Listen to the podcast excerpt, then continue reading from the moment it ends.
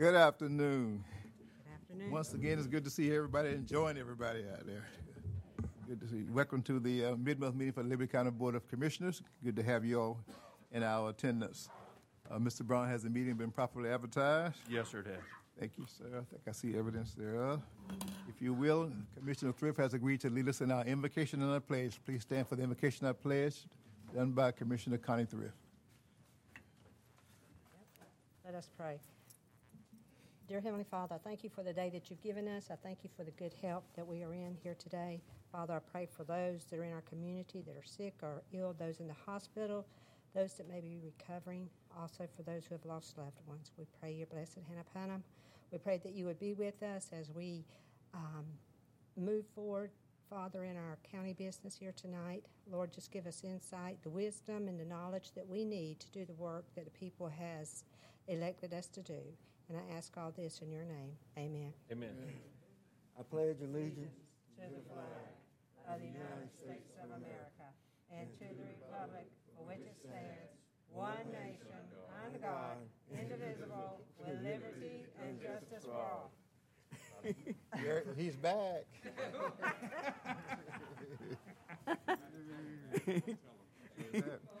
Uh, I Mr. know Brown. we had to do it right today.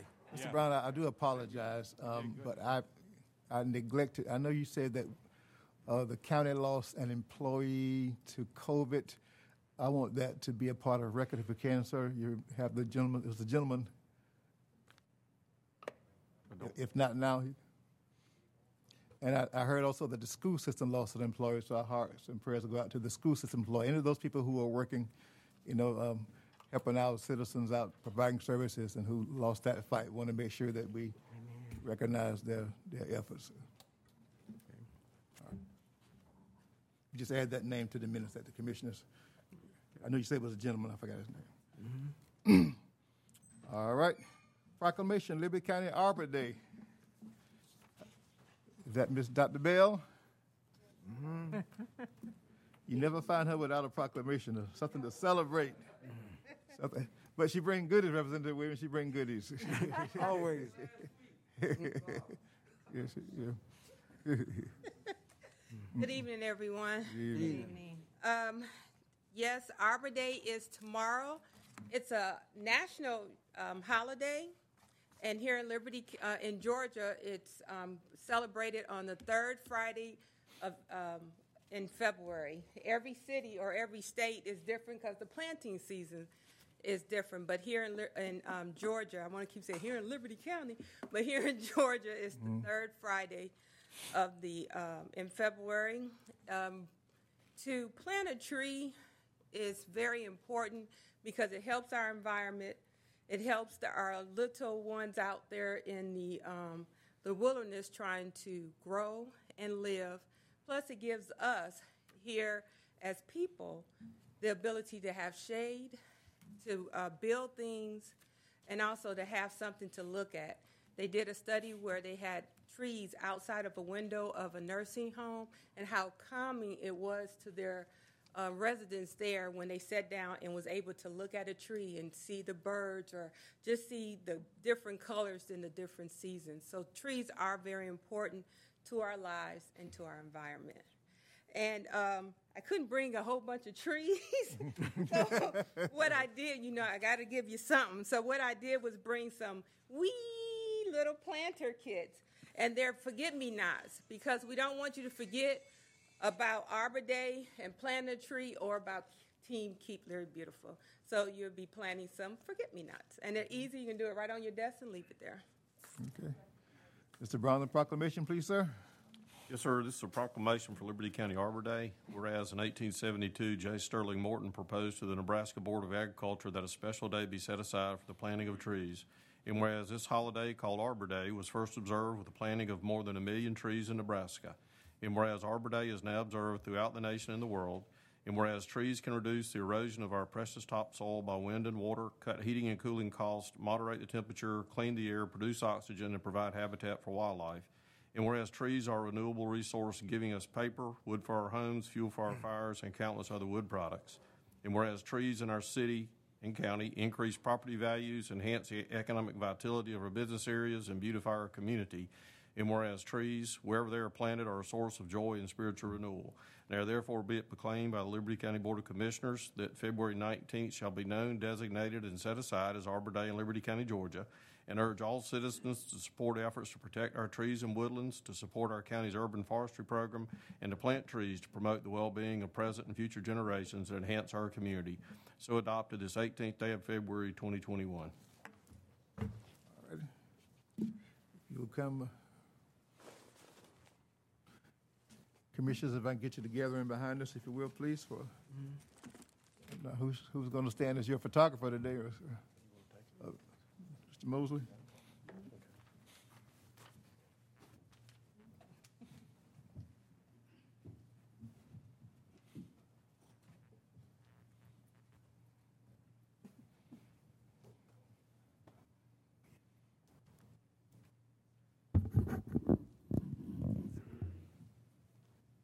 You ready, sir? Yes, sir. Seven feet.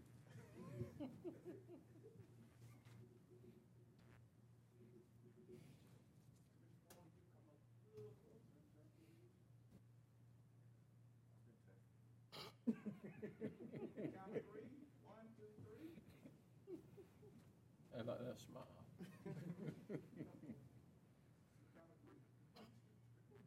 Jeez.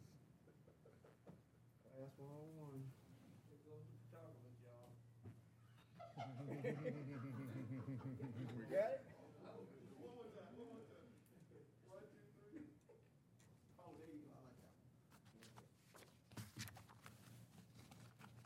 All right.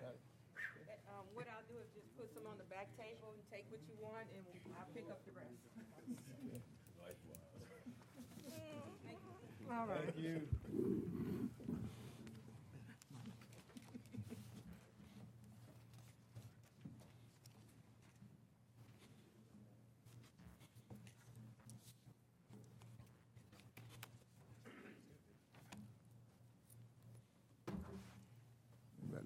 All right, thank you again, Dr. Bell, for all that you do. Keep Liberty Beautiful. All right, departmental reports, finance, Ms. Kim McLaughlin. Hello, Kim. Good evening. Evening. Good evening. Um, I'll start with your January financial report, which we just finished today. And I'll just go over some of the highlights before we get to, s- to SPLOST and, and T-SPLOST, which are looking fantastic. Um, at the end of January, we have collected 60% of our revenues, and we've exhausted 57% of our total expenditures.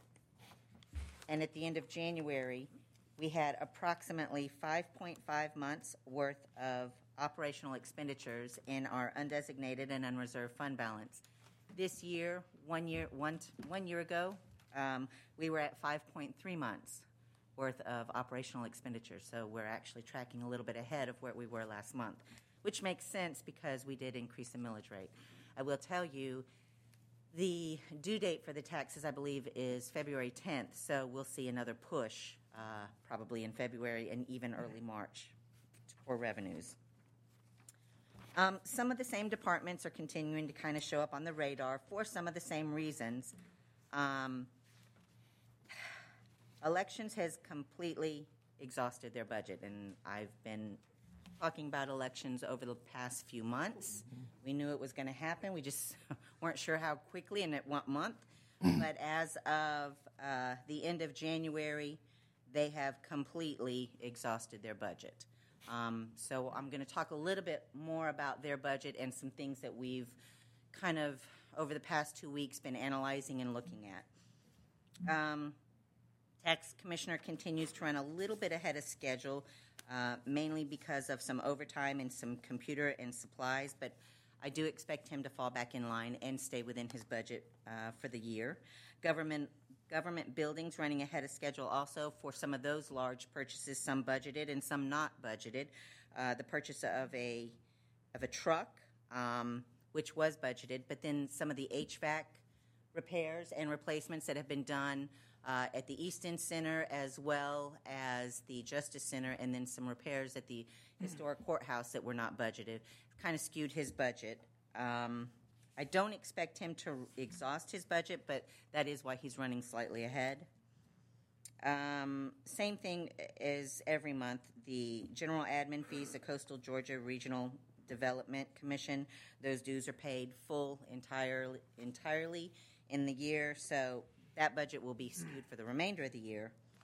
Uh, your Superior Court, the law clerk expenses, as I've told you before, since we pay those up front, their budget's skewed a little bit, but it comes back in line a little bit more every month. Um, Circuit-wide public defender is always requiring the month, one month prepayment of their services, so theirs always runs a little ahead of schedule, it, but by June it comes back in line.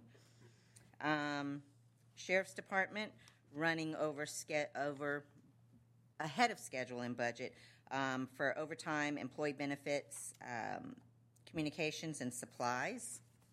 Law enforcement training also running over in overtime, education and training, and supplies. Uh, EMA's budget's a little skewed because of the vehicle that they had to purchase and because of some COVID expenses. And then, as we mentioned before, um, roadways and walkways, they had two very large, significant purchases at the beginning of the year, so that kind of threw their budget um, in a deficit initially, but it continues to come out of that each month as we go on. I don't expect them to exhaust their budget either. Uh, building and licensing purchased a vehicle, so their budget's running slightly ahead of schedule, but will come back in line. And as I mentioned one other time, we did not budget anything for the census coordinator. So uh, when I bring to you a formal budget amendment, we will include that. Um, and we will also include the offsetting revenues that we build the other cities for that. Uh, as you remember, you extended that census coordinator work when the ex- when the census was extended. and then other financing uses. This is where we transferred the loan for the fire station into SPLOST and also make operating transfers for recreation and 911, running slightly ahead of schedule as well. Um, solid waste at the end of January has about a $367,000 net income. We have not trued up depreciation yet this year, so I expect that to drop a little bit. And within the solid waste department, solid waste disposal running just a little ahead of schedule um, at, about 61%. They should actually, at the end of January, be at about 59%, but just slightly ahead of schedule. And that's for payments that they make to Broadhurst Environmental Waste and Haul, and also for the cost allocation study that we entered into and paid for. All of your other special revenue funds, 911, victim witness, child support, recreation, record service center, they're all operating within their budget parameters for where they need to be in January. Um, when you go to your sales tax, as I mentioned, sales tax is looking really good. Um, for the month of January, which represents December collections, almost a million dollars, nine hundred and ninety-six thousand dollars. Fantastic. Just and our our SPLOST, our T SPLOST, and our local option sales tax just continues to do incredibly well. And I remember uh, this time last year, as we were going into budget, especially even in the April and May timeframe, where we just we really scaled back on our budget lines in those revenues because we anticipated such a slowdown because of the COVID and everything. But I tell you, um, online sales uh, ha- and Lowe's and Walmart, I, I must be just really kicking in because to receive almost a million dollars is phenomenal. Um, and in T SPLOST, we actually received 941,000, which, you know, when we did our initial projections, we weren't sure how T SPLOST was going to line up to SPLOST because we mm-hmm. knew that there were some items that were not applicable to mm-hmm. the to that one penny for T SPLOST, and we really thought it was going to be a lot less than what we're seeing. But to receive nine hundred and ninety nine thousand in SPLOST and nine hundred and forty one thousand in T SPLOST is mm. surprising to me because um, I would have thought it it would have been a bigger difference because of the fuel sales. So I, I'm not even sure how to explain that. I, I, I won't try. I'll, I'll take it and say thank you. We say thank you. Yeah. Um, that's what I have for your regular monthly report. I'd be happy to answer any questions on the, on the monthly report before I go into our analysis that we've, we've been doing over the last two weeks. One thing that, caught- caught- excuse me, go ahead, Commissioner Stevens. Joey, what percentage of T-SPLOST is allocated for the uh, bypass? Who is a set dollar amount? Uh, I don't have, I don't have that report here. We can get it to Is you. that part of the thirty It's percent? part of thirty percent. I don't, I'm not, No, su- I- act- actually, you're right, Kim. It's not. Uh, It It's- yeah. it is shown as a separate on your line item in here. It is not in T-SPLOST. Okay, It's shown in your regular uh, Regular SPLOST SPLOST. account, yes, sir. okay, all right, okay. E- EMA and COVID expenses, uh, we we were not able to recoup everything, is that what, oh, no. yeah? No, we, we, now, we did get a lot of uh, COVID money, and I'll talk about that. Um, We got a million and thirty-two thousand, but that, that, we never budgeted to track those COVID expenses separately. Um, But once we started purchasing those items that were COVID-related and required, especially for elections and holding businesses in here and, and stuff like that, mm-hmm. we started tracking those separately in each department so that we could isolate those in case there was another opportunity to apply for some sort of state funding, which Did not happen. hasn't happened yet.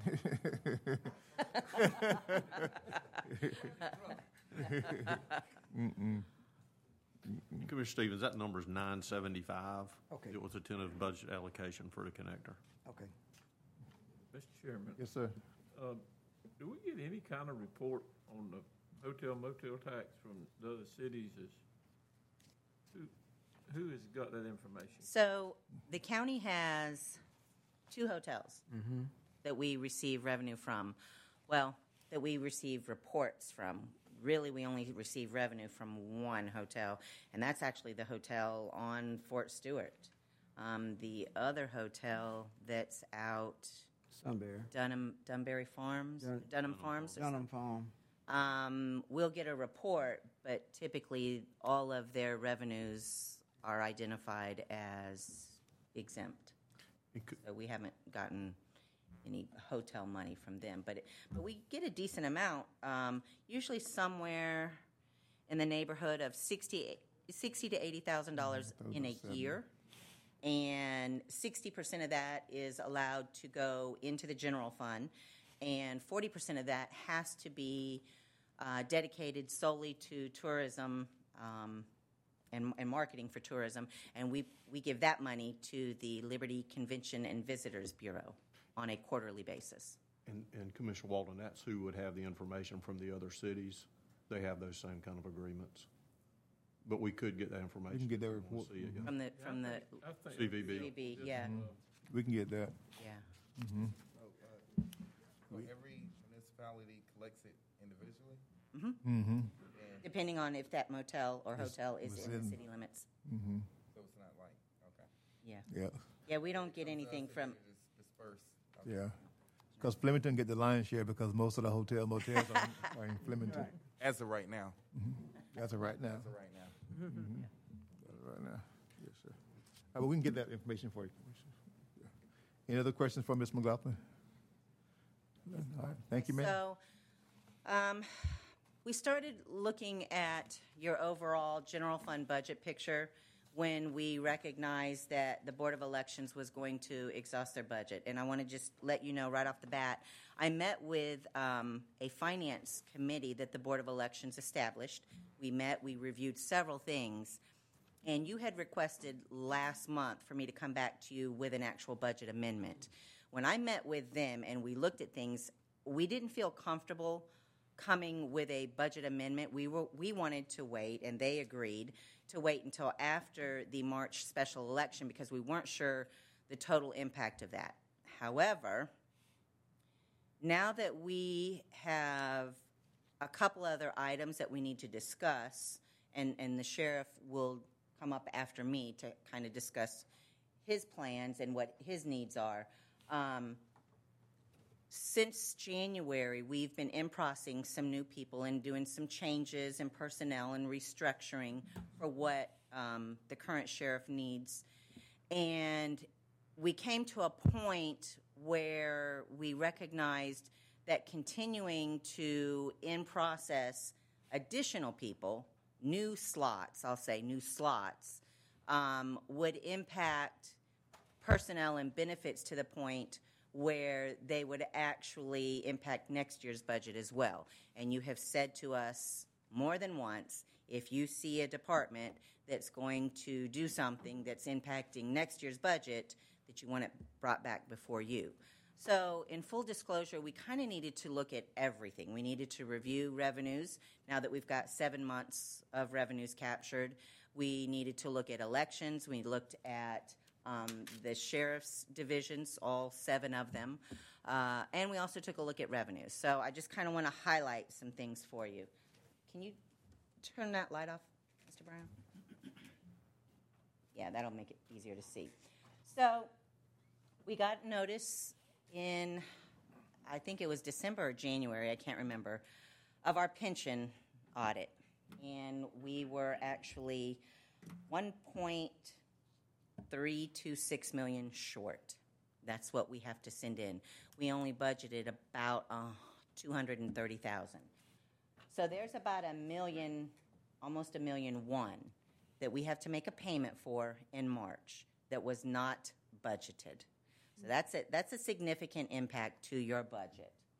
Um, when I analyzed and projected out the new hire slots plus some of the salary changes that have taken place, um, we estimate or project that the personnel obligations are going to be short about $217,000.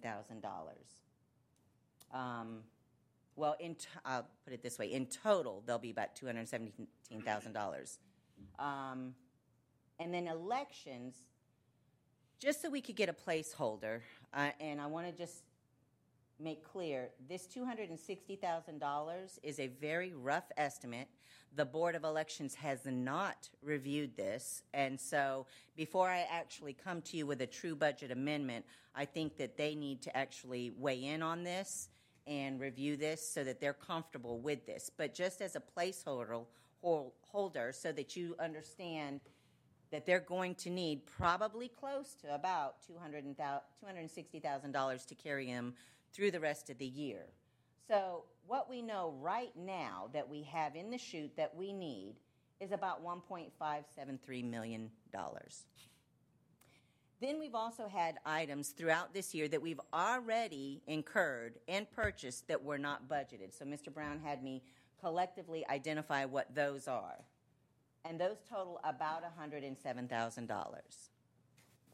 And then there are some items that you have asked either for a quote for or um, the sheriff's office has asked for, and we wanted to talk about merit. So these last items down here are just items to be considered, um, which is about $635,000. So collectively, all of that is about $2.3 million. Went back and I looked at all the revenues. And actually, surprisingly, pleasantly surprised, we can adjust our revenues, a few of them down, but a few of them up, specifically lo- local option sales tax we only budgeted to receive 3.2 million in local option sales tax, and it's tracking far ahead of that. So we anticipate um, getting at least another million from that. But collectively, we can adjust our revenues about $2.2 million, not having to use any fund balance, um, at least for that $2.2 million. So when you look at a summary of, of things, here's the, the changes that we could make to the revenues. Here's the additional budget requirements, the 1.573, which includes a placeholder for the elections. It includes the pension shortfall, and it includes the $217,000 obligation for the personnel um, changes that the sheriff has implemented and wants to continue to implement. And then these other, so that would bring us down to 552,000. And then these other additional requests would actually throw us into a shortfall if we approved everything. A couple other things we need to remember when you're taking all of this into consideration.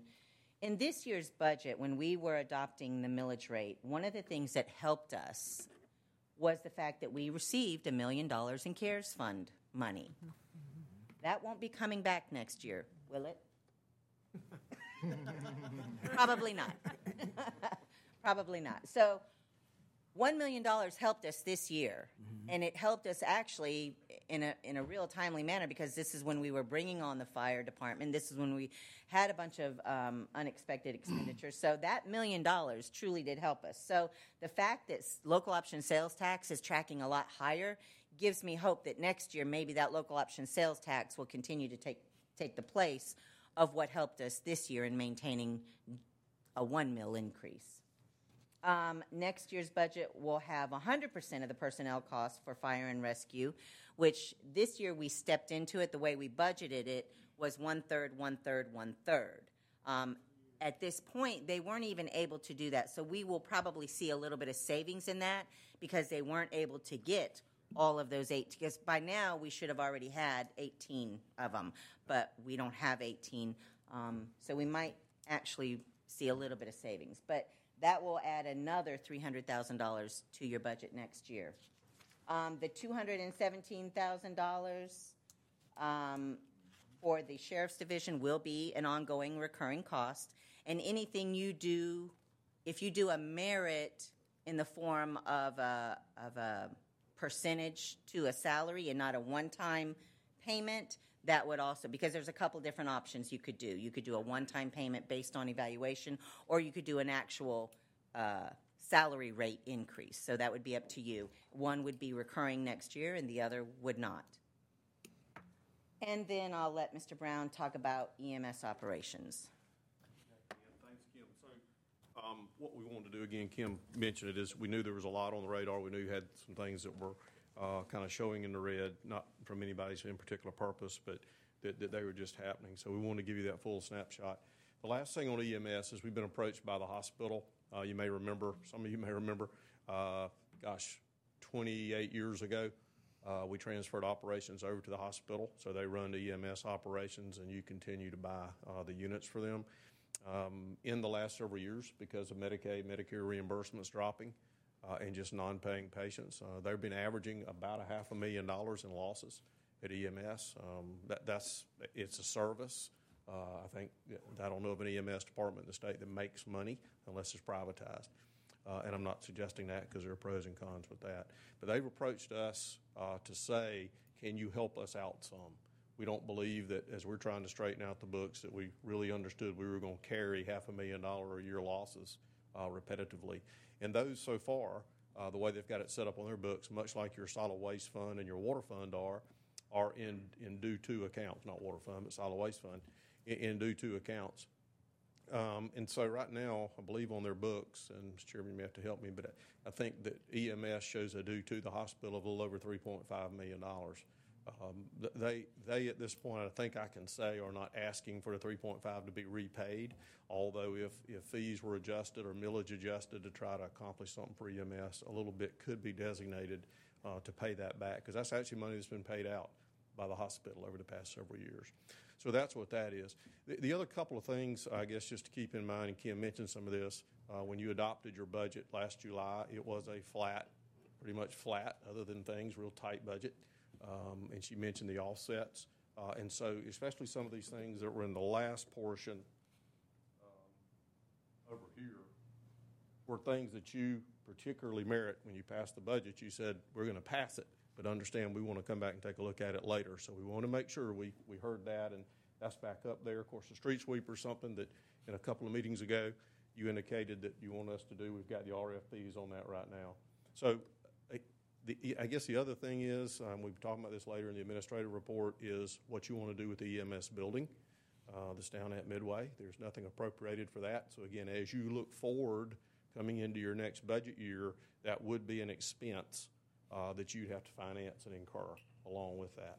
Uh, Along with uh, what's already on the drawing board for the Miller Park Fire Station and some of those things, which would would have to be financed up front and then potentially paid back through SPLOST, which the EMS building could too.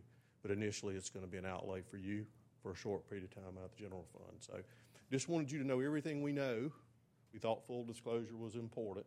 Um, and I think I can, I can say our recommendation at this point is that the, the top two sections are current obligations, um, already obligated for that.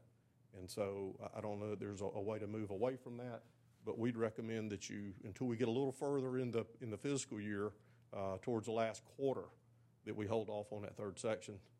Uh, we have time to analyze revenues and expenses a little closer after the election. Kim mentioned particularly the election cost and estimate. Uh, so at this point, I think that, that is our recommendation coming forward to you. That if you desire to move out and do the first two, I think we feel cautiously okay about that if everything stays normal. But we would, I think our recommendation is to hold off on the third right now. Before you, and I guess I'm not looking for a vote, um, because this really isn't in a form of an amendment. And again, like I said, the Board of Elections has not had a chance to review and, um, and look at my rough guesstimates on what they need, especially for this special election that's coming up that was not budgeted and not even known about.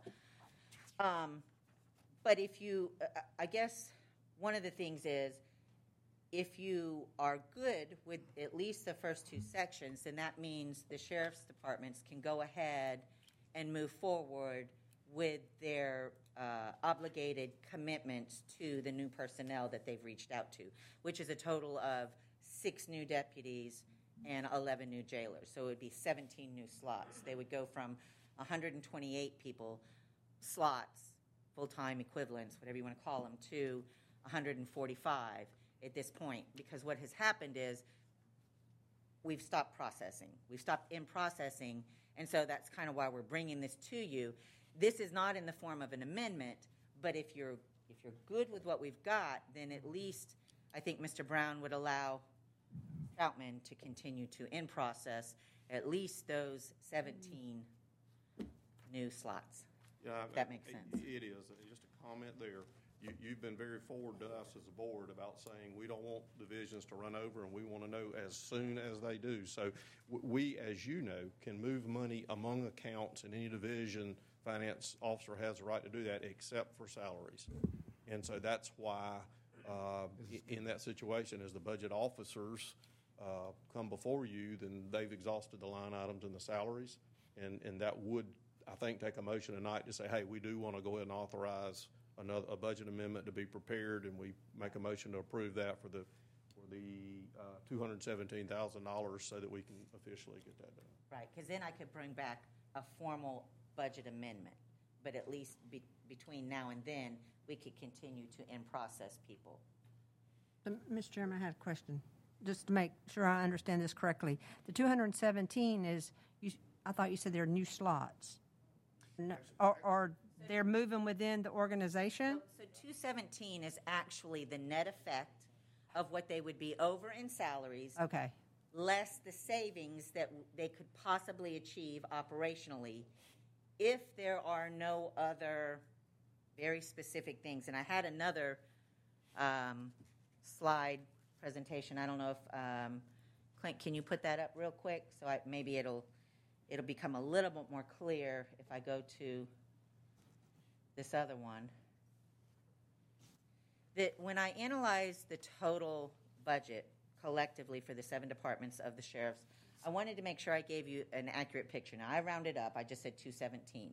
okay, So see. Mm-hmm. this, this is actually the net of savings and operations plus overage in personnel and benefits. So here, with all the changes that have currently been made and the projected additional 17 people, they would actually be over about 311,153. Now, of that of that overage, about 95,000 pertains to leave payouts for high-ranking individuals who left at the end of December. So the true, you know, um, recurring costs would be a little over 200,000. Okay. And then when you look at operationally, they could possibly achieve a savings of about $94,000, $95,000. And historically, that's usually what's happened. And then in the last couple of months of the year, they take that savings and then purchase Use it something. wh- what, whatever they can. Um, but again, when I analyzed operational expenses, I didn't, I didn't project any capital. I didn't project any changes in, you know, uh, pay increases, no more leave payouts, no vehicles, nothing like that. And, and I'm sure the sheriff is going to talk to you about his critical needs with regards to that. So when I say, you know, right now, this 217 is a net effect. Um, but truly, salaries and benefits will be about $311,000 short. Again, 95% of that, or 95,000 of that related to leave payouts, unrelated to what the changes have been made. Kim, your notes, if you can, Sure. So um, some of the items, and, and I'll let the sheriff go more in depth on these because I'm certainly not an expert on this, are about $177,000. And they would be capital items or critical need items that they wanted, that they would like to go ahead and get before the end of the year. And that was what was on the previous presentation. Okay. But the 217 would just cover kind of what they've done so far and the personnel. That makes sense. That makes sense. Not to me.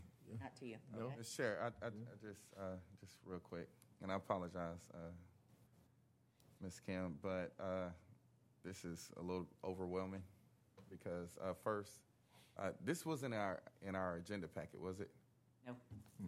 again, Mr. Chair, I've, I've requested for years about, you know, whenever us making financial obligations to at least, you know, ha- have some time to do our due diligence before it's presented to, to the entire body. I wish we could, Commissioner Frazier. T- Uh, about a week ago, we hit the, we hit the stump where the, oh, actually, about ten days ago, that salaries had exceeded what was in the budget. Right. We started scrambling at that point to figure out what we needed to do to accommodate what the sheriff's desires were. And it wasn't until this week that we were able to start putting something together and actually finished it at two o'clock this afternoon to give you the big picture. I mean- So that as you looked at a presentation coming to you tonight for two hundred seventeen thousand dollars, you didn't make it solely on the two hundred seventeen thousand dollars, because I knew we'd get run over in the road later on, so. Right. I apologize, but there was really no, you know, it- it was requested to be on here tonight. I mean- Uh, the presentation, we couldn't do anything about that, but as a staff, we tried to respond as quickly as And, we and, and I, and I appreciate all, all, all the hard work and, uh, and the effort that the staff put, but also, you know, from, uh, and I, I could just speak for me, you know, uh, in how I handle my, my business, even at home or my businesses, I, it's, it's very difficult for me to make, you know, rational decisions off of, of, of numbers just being out. And with all the respect, even the numbers that are being shown, uh, I'm, I'm almost certain that these are rounded up Absolutely. and not rounded down. So, So, so they're not set in stone numbers. No. For us to even to make a, a real judgment call. you're going this. to trade off accuracy for timeliness in any any Absolutely. projection and analysis. Right. You, there's going to be a trade-off for some accuracy to get timely information. Now we could we could work another month to try and get you exactly what it is, but by that time, the other revenues and other and, expenses and, and have it's going to increase. I, I, Right. I totally understand that. But I, I know in, in the past, even, you know, uh, whenever you have given us our, uh, I guess, our, our monthly financial uh, report Mm-hmm. with the departments, especially dealing with the sheriff department, you know, it might be a shortfall in one department. Mm-hmm. and they move the money around. So I guess the question I, I'm asking, what's different with this situation compared to what we have done in, in previous times? because this is all in New? salary and benefits. We- we and these are new Right. positions. Okay. These are new slots that cannot be absorbed collectively in the budget. I. And and so, I mean, the, the sheriff has actually got people lined up, jailers lined up to come in, and we stopped last week. Right. We didn't have any money. I, I, I, I, I, I totally understand. So, I, I guess I guess I'm, I'm, I'm looking at it from the, the standpoint, e- even if you look at the agenda, and I understand that, you know, we talk about finances first, and then we have the sheriff department coming to, you know, uh, discuss this with us. And I, I think maybe possibly, Mr. Chair, we should have, you know, stopped that, talking about the SPLOST and the T-SPLOST and then allow the sheriff department to, to come and give their presentation so we get more of an understanding of, of where we at before we, because basically we're, we're, we're presenting for them and I'm, I'm just kind of, I'm just looking at the money and, and, and also, uh, we're, we've been trying to be physical responsible for, for years and I, I just kind of want to get a full broad spectrum of, of where we're going and how we're going to get there and where the money is coming from. Like, is this coming from our general fund? Well, that's why I analyzed the revenues. They're on the other presentation. Right. That's why I didn't want to just come to you with expenditures. And we took a look at the revenues to say, okay, now that we've got seven months' worth of revenues captured, where are they falling? Are they tracking? Are they behind? Are they Right. ahead? And they're significantly ahead. So that was a good thing, that we Right. were able to say, okay, there's some items that we, we did not budget for, especially that pension hit, million dollars. You know, last year we were also hit with that. I'm hoping next year it'll continue to go down. The first time we were hit was, what, 3.2 million? Now it's, you know, a little over a million. Hopefully next year it'll drop again because we increased the, the match from 6% to 8%. Um, and again, this is not in a form of an amendment for you to amend your budget right now. This is really just for you to say, okay, the 17 slots that they have lined up, which they've already hired six of the deputies, they're waiting on the other 11 jailers. Can they go ahead? And then we can bring back a formal amendment to you. But this is just to kind of share with you where we are financially, both revenues and expenditures. And when we also talk about, you know, reports, I, I'll tell you, and I think I've told you before, we do our very best to try and close the month and have the report by the 15th. Well, we close the month by the 15th. We can't even start closing until after the, about the second or third of the month. And depending on when that falls, if that happens to fall on a weekend, then we're pushed back even more. And if there's a holiday, we're pushed back even more. Right. So we do our very best to close the month of January by February 15th. And, and we've got everybody in my department working to do that, Right. Both revenues and expenditures. Um, so again, this is just a high level overview. It is an estimate Right. especially when it comes to the elections, because I did talk to Chairman MacGyver, who is on that finance committee. I shared some of this with him, um, and he definitely wants the board to have the final say on what their proposed budget amendment request would be. But I felt like it, I at least needed a placeholder, so you recognized at least a rough amount, a rough guesstimate of what you might be looking at collectively, not just isolating the sheriff, but collectively, what does the entire general fund look like? Revenues and expenditures. But I, I understand, Right. having all this thrown at you Eh, right now, it- it's hard. That's, I mean, But really, I think all we're looking for is to say, can we go on with the hiring of the Yeah. Elected? but, Yeah. and, and, And I- we can let the sheriff talk about his other capital needs. Absolutely. I mean, I understand that, but e- even if you look at, at at it from that perspective, right? Even if we're say, you know, we, we say, okay, let's move forward, but then whenever it comes down to the time to vote, we don't come to agreement. Is isn't that us putting the the cart before the horse? If if if we tell you all to go ahead and move forward with, with the hiring practice, but then when it comes down and we really look at these numbers and it, they don't work, I mean, what what do we do then? Well, well, so the 217 is a hard number. Yeah. Uh, We feel real good about the 217. That's a hard and fast number. Projected, Um, And- I didn't bring the, the entire. Yeah, that's the true and that number works. True cost to the person. It works. It works. Yes, sir. And, and let me, let me comment too. N- Never was anticipating a vote by you before the sheriff did his presentation. Just Kim was up, she wanted to give the overview, and then the sheriff, as she mentioned, will do his presentation, and then we'll get some, some desire whether we want to move forward. I mean, it, it's it's fine, but w- I mean, with all the respect to our sheriff, but I mean, if if, if Kim's doing it, like, I mean, w- we could kind of expedite Well, this. I'm, I'm Yeah. definitely not doing it. because I- I No, don't no, think no, I'm no. gonna- And, and honestly, I don't know. All I know is the number of slots that need to be um, processed. Right. But I don't know. I can't substantiate the need like they can. I can't substantiate this. That's what they're here to talk about. I'm just here to give you the numbers of what it would cost, at least for the personnel and And, benefits. and, and I totally understand it. It's a package deal. Right, but a wise man always told me, Mm-hmm. you know, we've had people present in front of us that basically whoever was representing that particular cause already solidified the deal. Then the person that comes behind them just tell them thank you. You know, that, that's the only thing I'm saying. Let's expedite this. If, if we're going to do it, then with all respect to the sheriff and the de- deputies, if we're going to go, let's. Tom, Yeah. let's Yeah, uh, Mr. Chairman, I, the only, only thing I'm saying now, and um, Kim got that finance degree, and Justin could count way higher and faster than I can. But but I, I know last, whenever we approved the budget that we're in now, and and I, I wrote the number down. It may be the wrong number, but let's just say, for the sake of conversation, there were 125 people in the sheriff's department. For the sake of conversation, and when we put all that together, uh, all the other county employees, we put all that together, and I think I said right here, and I said that, um, you know, let's not move forward until we put a raise in for our employees, and, and, and we and we did that, and I think uh, that helped us have to. Uh, one of the reasons why we had to raise the millage, but but we did, and we, we, we took it on the chin. We raised the, the millage, and um, everything that we thought we needed.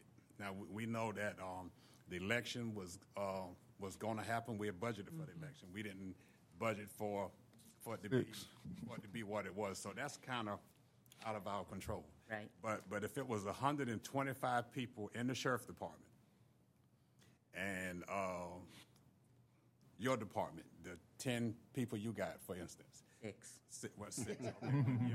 The six you got. The, the six you got.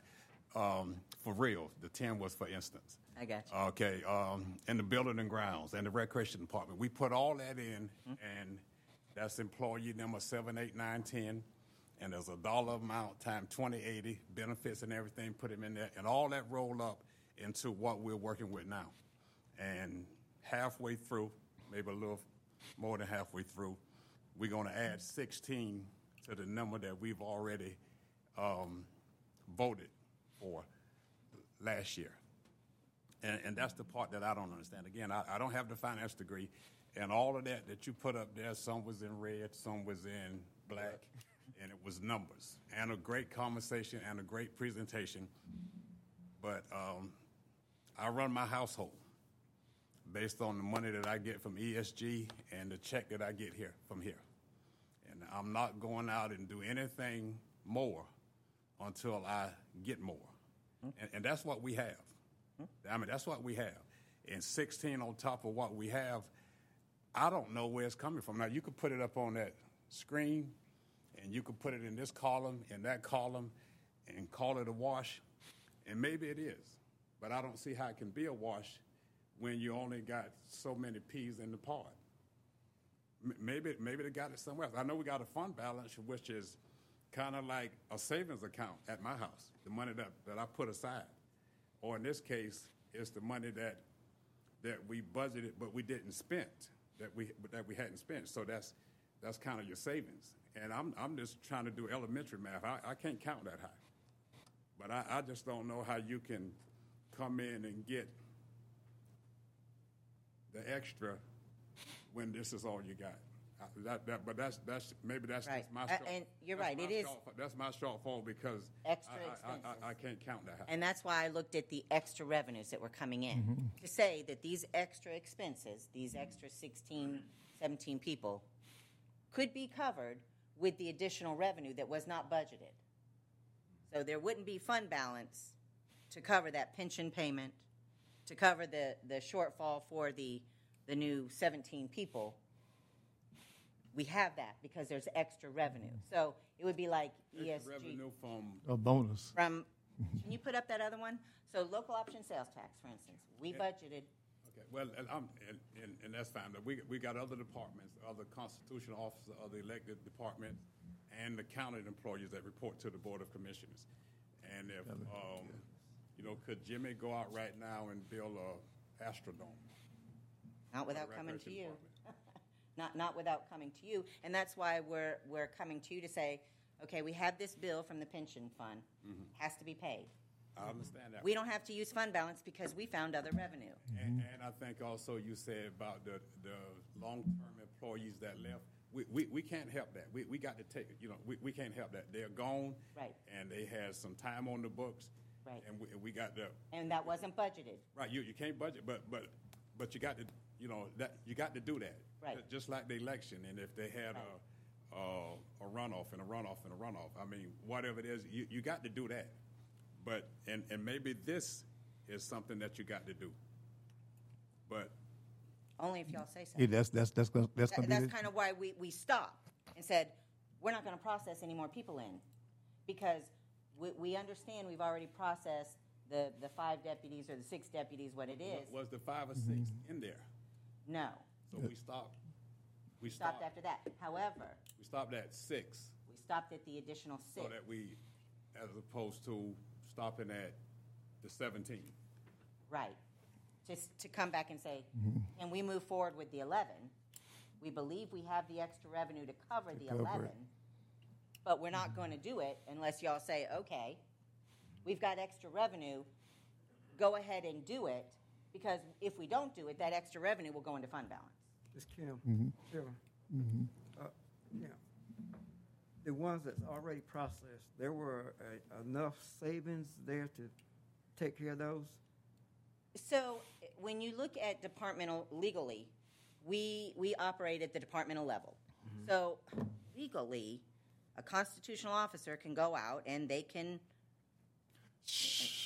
No, I'm joking. no, you're right.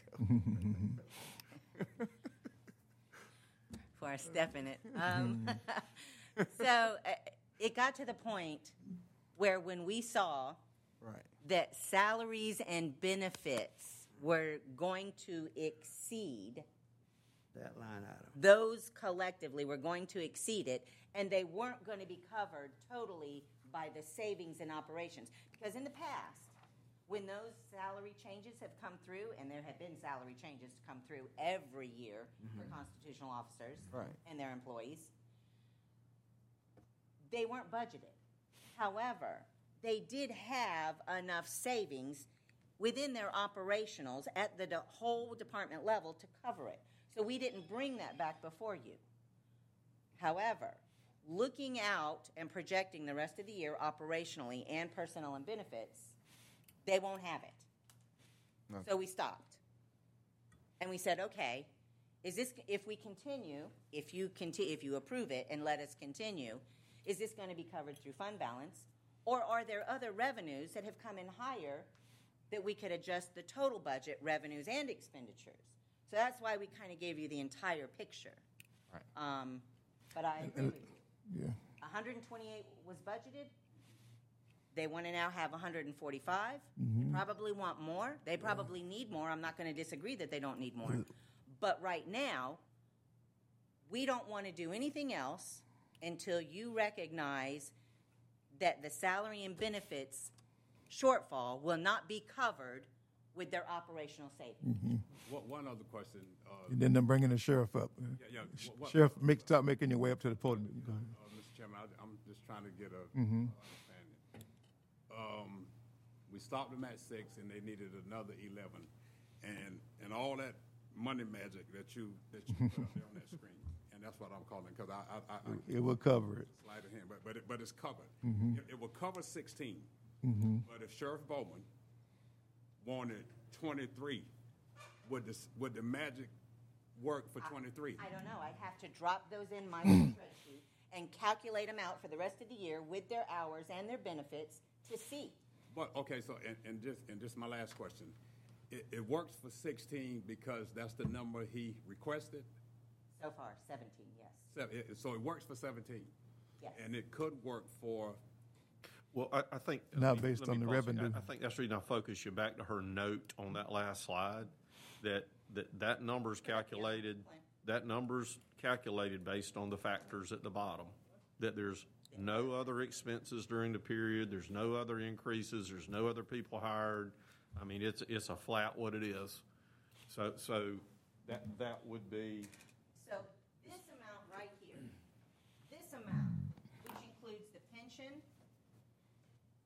personnel obligations in the sheriff's, which is the 17, and the personnel and operations and election, 1.5 million, will be covered through unbudgeted Revenue. revenue we have now identified, mm-hmm. additional revenue. We can't afford it. This could be covered. If we continue to cover this, we will be in a shortfall. These are the revenue changes.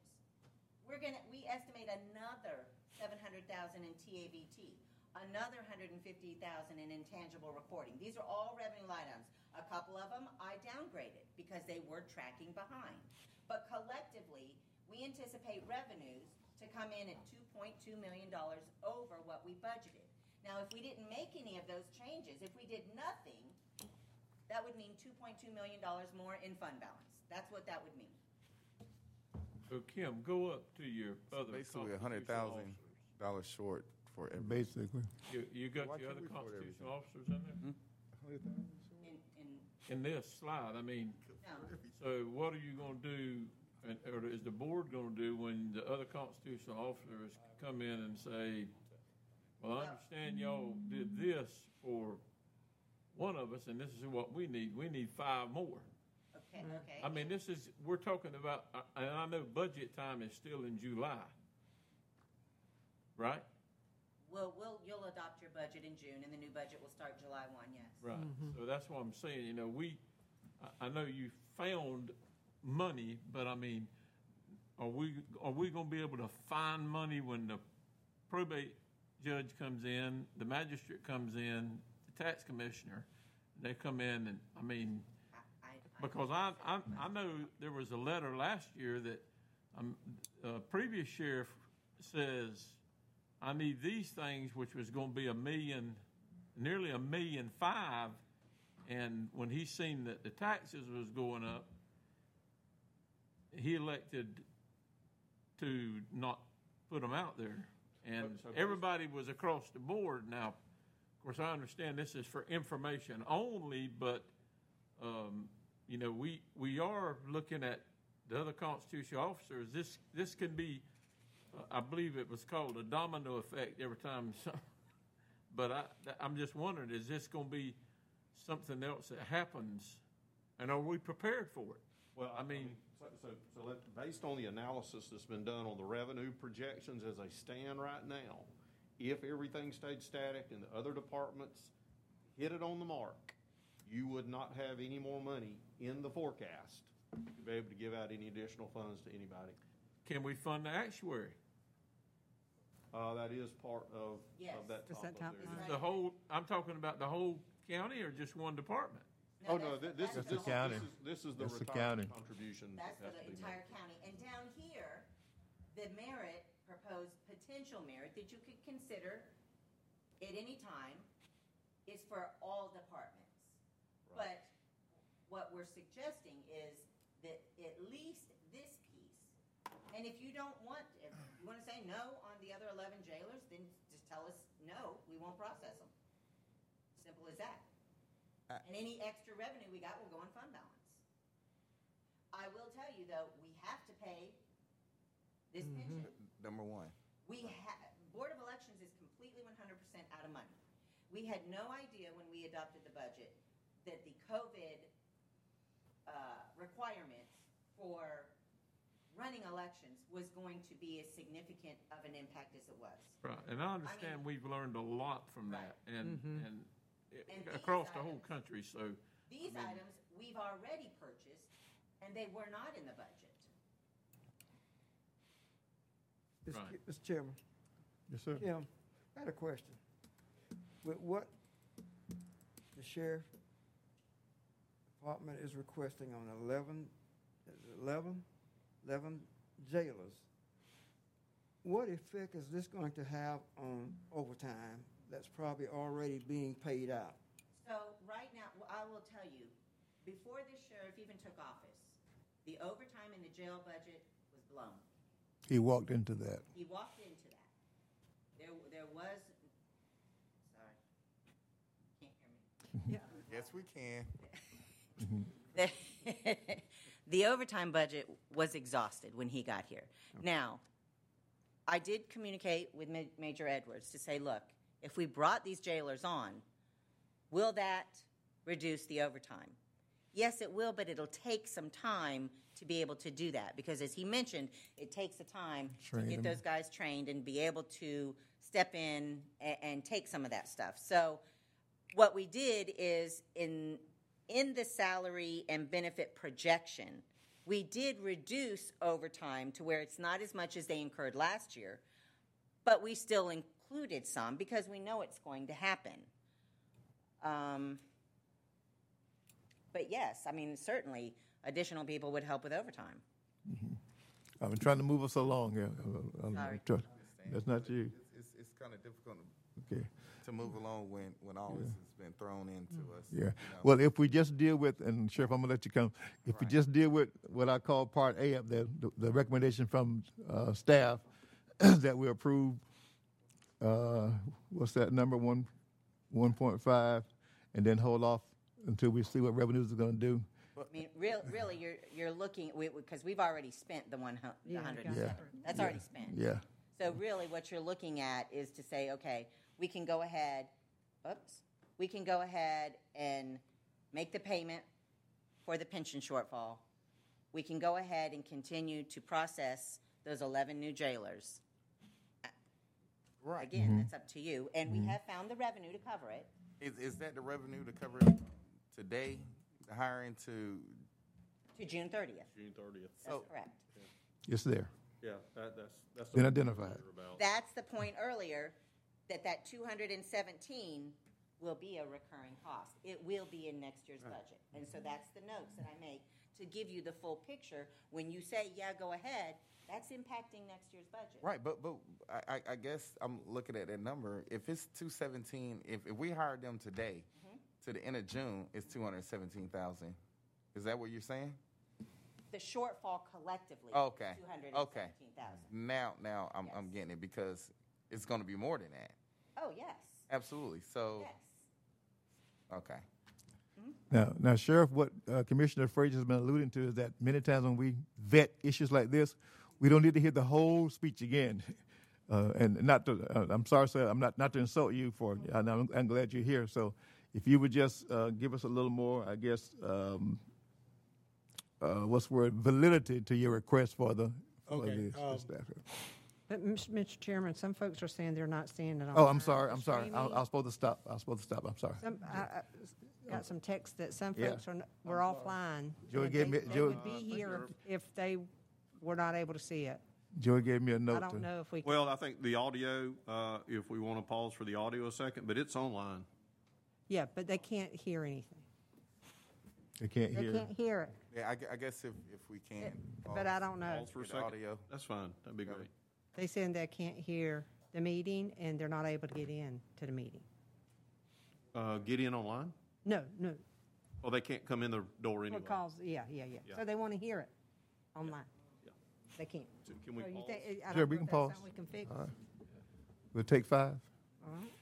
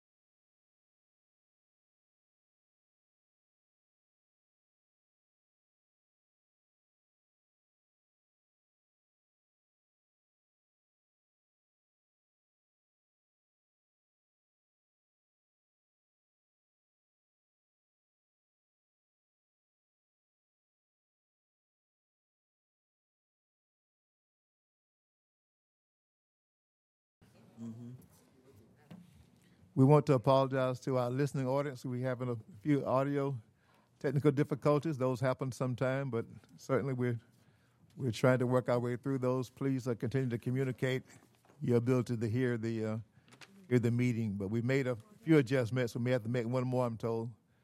Uh, so please feel free to communicate whether or not you're able to hear clearly. Certainly, that is our desire.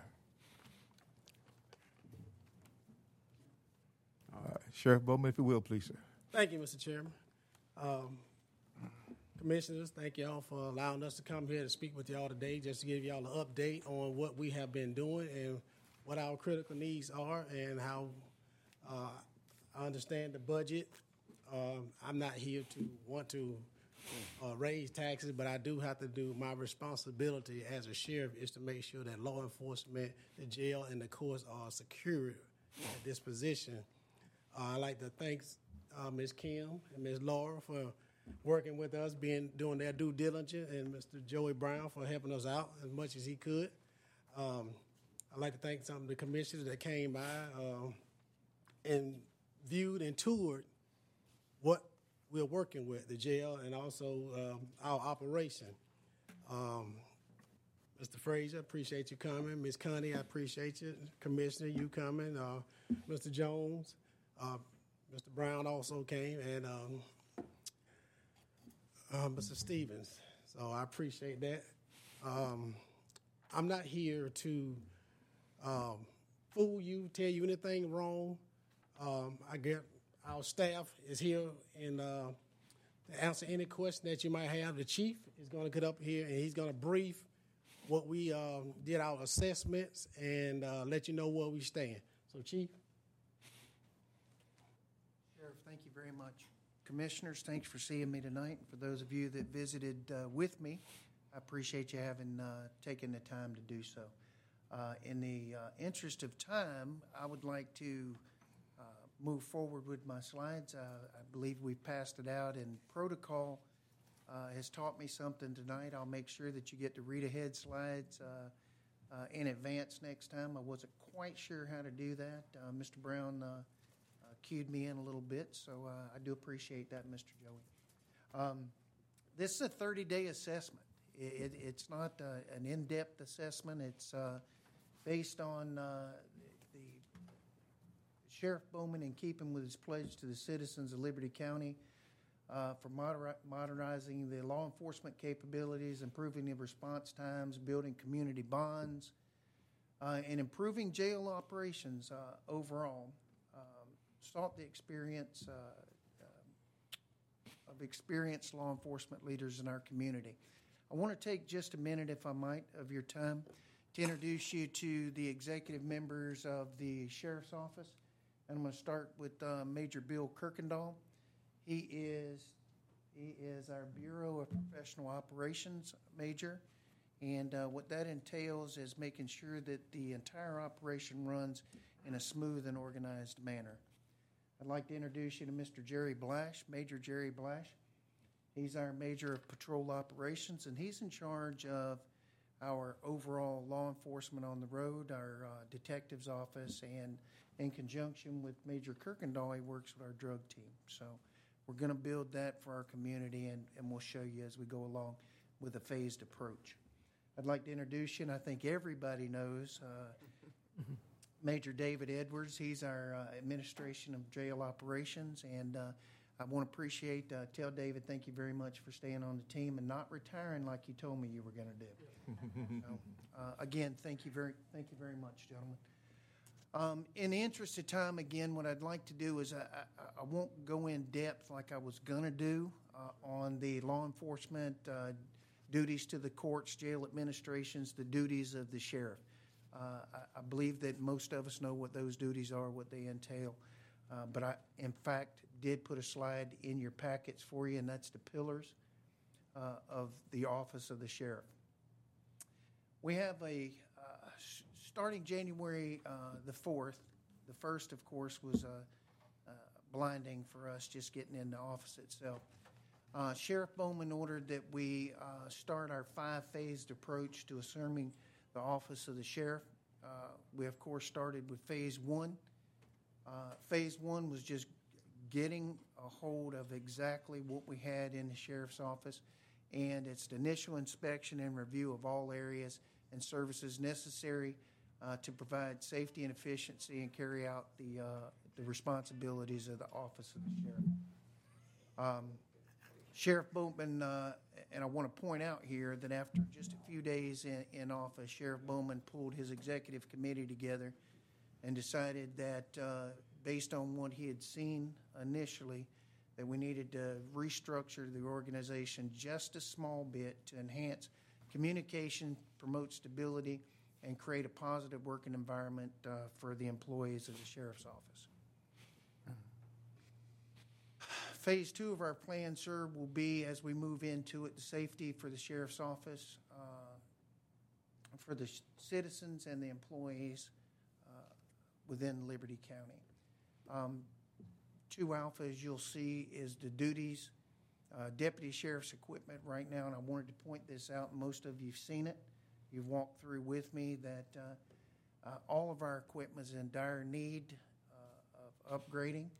What I'll say is that Mr. Joey Brown is working closely with us right now to ensure that uh, uh, those upgrades in equipment and uh, vehicles are, are determined at the, the appropriate level. So, and that we absolutely look for the best course of action. This is the piece that uh, we've been discussing most of the night, and uh, it's the manpower issue, if you will, for the uh, addition. And these are these are good numbers uh, received. Matter of fact, today, if you live in Liberty County and you're outside of a city municipality, and someone's breaking into your house or breaking into your quarters or stole something from you. Um, these length of times will concern you greatly.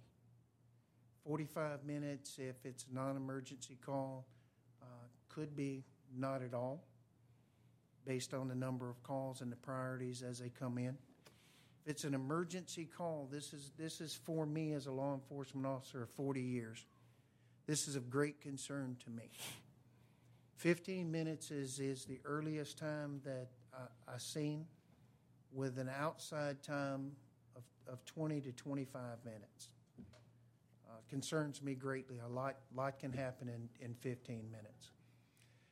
I wanted to point out to the members that the average number of deputies covering 603 miles uh, on an average shift is about four. Uh, it's 4.6 to be exact, but uh, four. Could have rounded up, sir, but I rounded down. there you go. Um, again, this, this concerns me greatly, and as we move forward, I, I, would like to improve those times to response for the uh, uh, citizens of Liberty County, and I can only do that by putting more deputies on the road. Um, the additional manpower, of course, uh, this, again, I, I pointed out to you that right now, we can't plan for the COVID period. Our COVID period, uh, again, fluctuates with our inmates from, uh, if you would, David, uh, 188 to 215, sir? Yes, sir. Yeah, okay, and uh, thank you. So, but we have to plan for the future. We know COVID's going to be over at some time. And our judges are going to start issuing their warrants, uh, our warrants. Uh, and we're going to start picking people up. And our jail will go to capacity uh, a- as soon as COVID's over. Um, and that would be 300 people. With the current state that we're in, it would be 40, 42 to 1. That's 42 inmates, 42 inmates to one jailer. Um, the national average, I believe, David's nine. Yep, and we found today that the national or the state average is about 22 to 25. Uh, so, so as you can see, that even in even in our COVID period at 33 to one, we're still high. It's dangerous to the employees, extremely dangerous uh, uh, to the inmates because if something happens and we can't get to them, break it up, medical issues arrive, uh, arise, that uh, it, it becomes dangerous for the inmates also. Phase three, I went ahead and put up for you, so you know that we are moving in a phased program, some things that we're looking at in the future. Uh, We want to provide uh, better safety and security uh, for our courts. Uh, Sheriff mentioned that earlier. Our detective's office, we want to like to move from uh, being reactive to proactive, um, to actually getting out there and start uh, investigating some of the, the property crimes. Of course, you know, personal crimes take precedence over property crimes. So, um, proper manning of our warrants division. Uh, again, we uh, again, I believe Major Kirkendall, it's five thousand warrants uh, and stuff. We're actually uh, backlogged, so we're trying to work our way through that, uh, making sure that we have the appropriate amount of deputies to do that. Um, proper receiving execution of criminal warrants is uh, three three echo. So, again, phase four. I put this up here so so you can see that we are moving in a phased approach. We want to uh, not jump forward all at once. We want to take this in a phased approach so you can see what the sheriff's office is actually doing. These are some of the things that we, uh, the sheriff would definitely like to, to move forward with in the future. That's our CHAMPS program, neighborhood watch programs, school resource officers for all schools. And I, I think everybody here would agree that those things are important within our community. Phase five is where I'd like to be. Uh, I think we'd all like to be at phase five, and that's our maintenance uh, and accreditation stage. Um, what was the word you used today with me? Certification stage. Uh, a little different between the federal, state, and local uh, terminologies, but uh, uh, my majors keep me straight. Guys, I threw some numbers up here for you, and these are just counties uh, approximately the same size as ours, uh, what they have for sworn officers, and it gives you just an idea of where we stand with, uh, with different uh, counties within our same population group. I put on here again for you to review the methods that we're using for our evaluation. Um, we go in depth we really take a hard look at everything that we're doing as a, as a law enforcement community and how it benefits the citizens of uh, Liberty County. So pending your questions, um, that'll conclude my presentation. Any questions for the chief? Seems to be none, so thank you. Thank you very for much, coming. sir. Okay, as y'all can see, we are in that critical stage uh, of this administration, and um, I understand the money portion. I can't. Um, I'm not responsible for what happened before I got here. I can only tell you what I what I what we need to do to get within compliance of what we need to be in the protection of all the citizens here in Liberty County. Um, I was just talking to McIntosh County and they only have 14,000 people as population, and they have the same amount of deputies on the road as we do. And I feel that, that that's, that's an issue for us because uh, Liberty County is growing each and every day. Uh, just got word uh, three weeks ago that there will be another brigade moving into our area. Um, we're planning on, from what I've been hearing, uh, a casino may be coming to this area. And, uh, I don't, I don't know if you understand what that's going to mean. Um, that means we're going to need more law enforcement officers. That means we're going to get people of undesirables that want to come to this area. Uh, hopefully that's not the case, but it's but but it is best it is best to be prepared and thinking about it now than to wait to the last minute. Um, point event, uh, the bypass. We started, they thought about it, but we fell short on it. But now we're trying to pick back up on it. Uh, I don't like to be in the running phase all the time. I like to try to think ahead and make sure that we are planning ahead for the future, because this is going to be well beyond when I'm gone, and I don't want the next person to come in and they're handed um, things that they shouldn't be handed. So, uh, barring any other questions, that's all I have. Any questions for the sheriff? Sheriff, question. with, with adding of the, you said five deputies, six deputies? Five or six, which one? Six. Six. Six deputies. Do you see, that- would that reduce the mileage on the cars doing a run of, doing a run of a period of a year time by having more deputies so that one won't have to run from one side of the county to the other side to help the other one out? It will depend on the volume of, de- depend on the number of volume of calls that we receive during that time. Um, i it's gonna fluctuate. So, in long run, yes, we would hope that would happen, but we are putting the plan together now that we are gonna try to go with a leasing program, but that's something to talk offline about, and, uh, hopefully that will help us out more. Is what you are tr- working toward, is this towards some kind of a, a accreditation? Yes, that's our uh, goal is to be accredited so that we can get we'll be able to apply for more federal money, and um, that will help us out doing writing more grants, and that'll try to relieve some of the pressure off of the taxpayers, which is my goal. Because I don't want I, I live in Liberty County, I live within the city limits, so I pay taxes just like everybody else, and trust me, I am not one of the ones that want to see taxes go up. But my goal is to make sure that everybody in this county is safe. Okay, all right.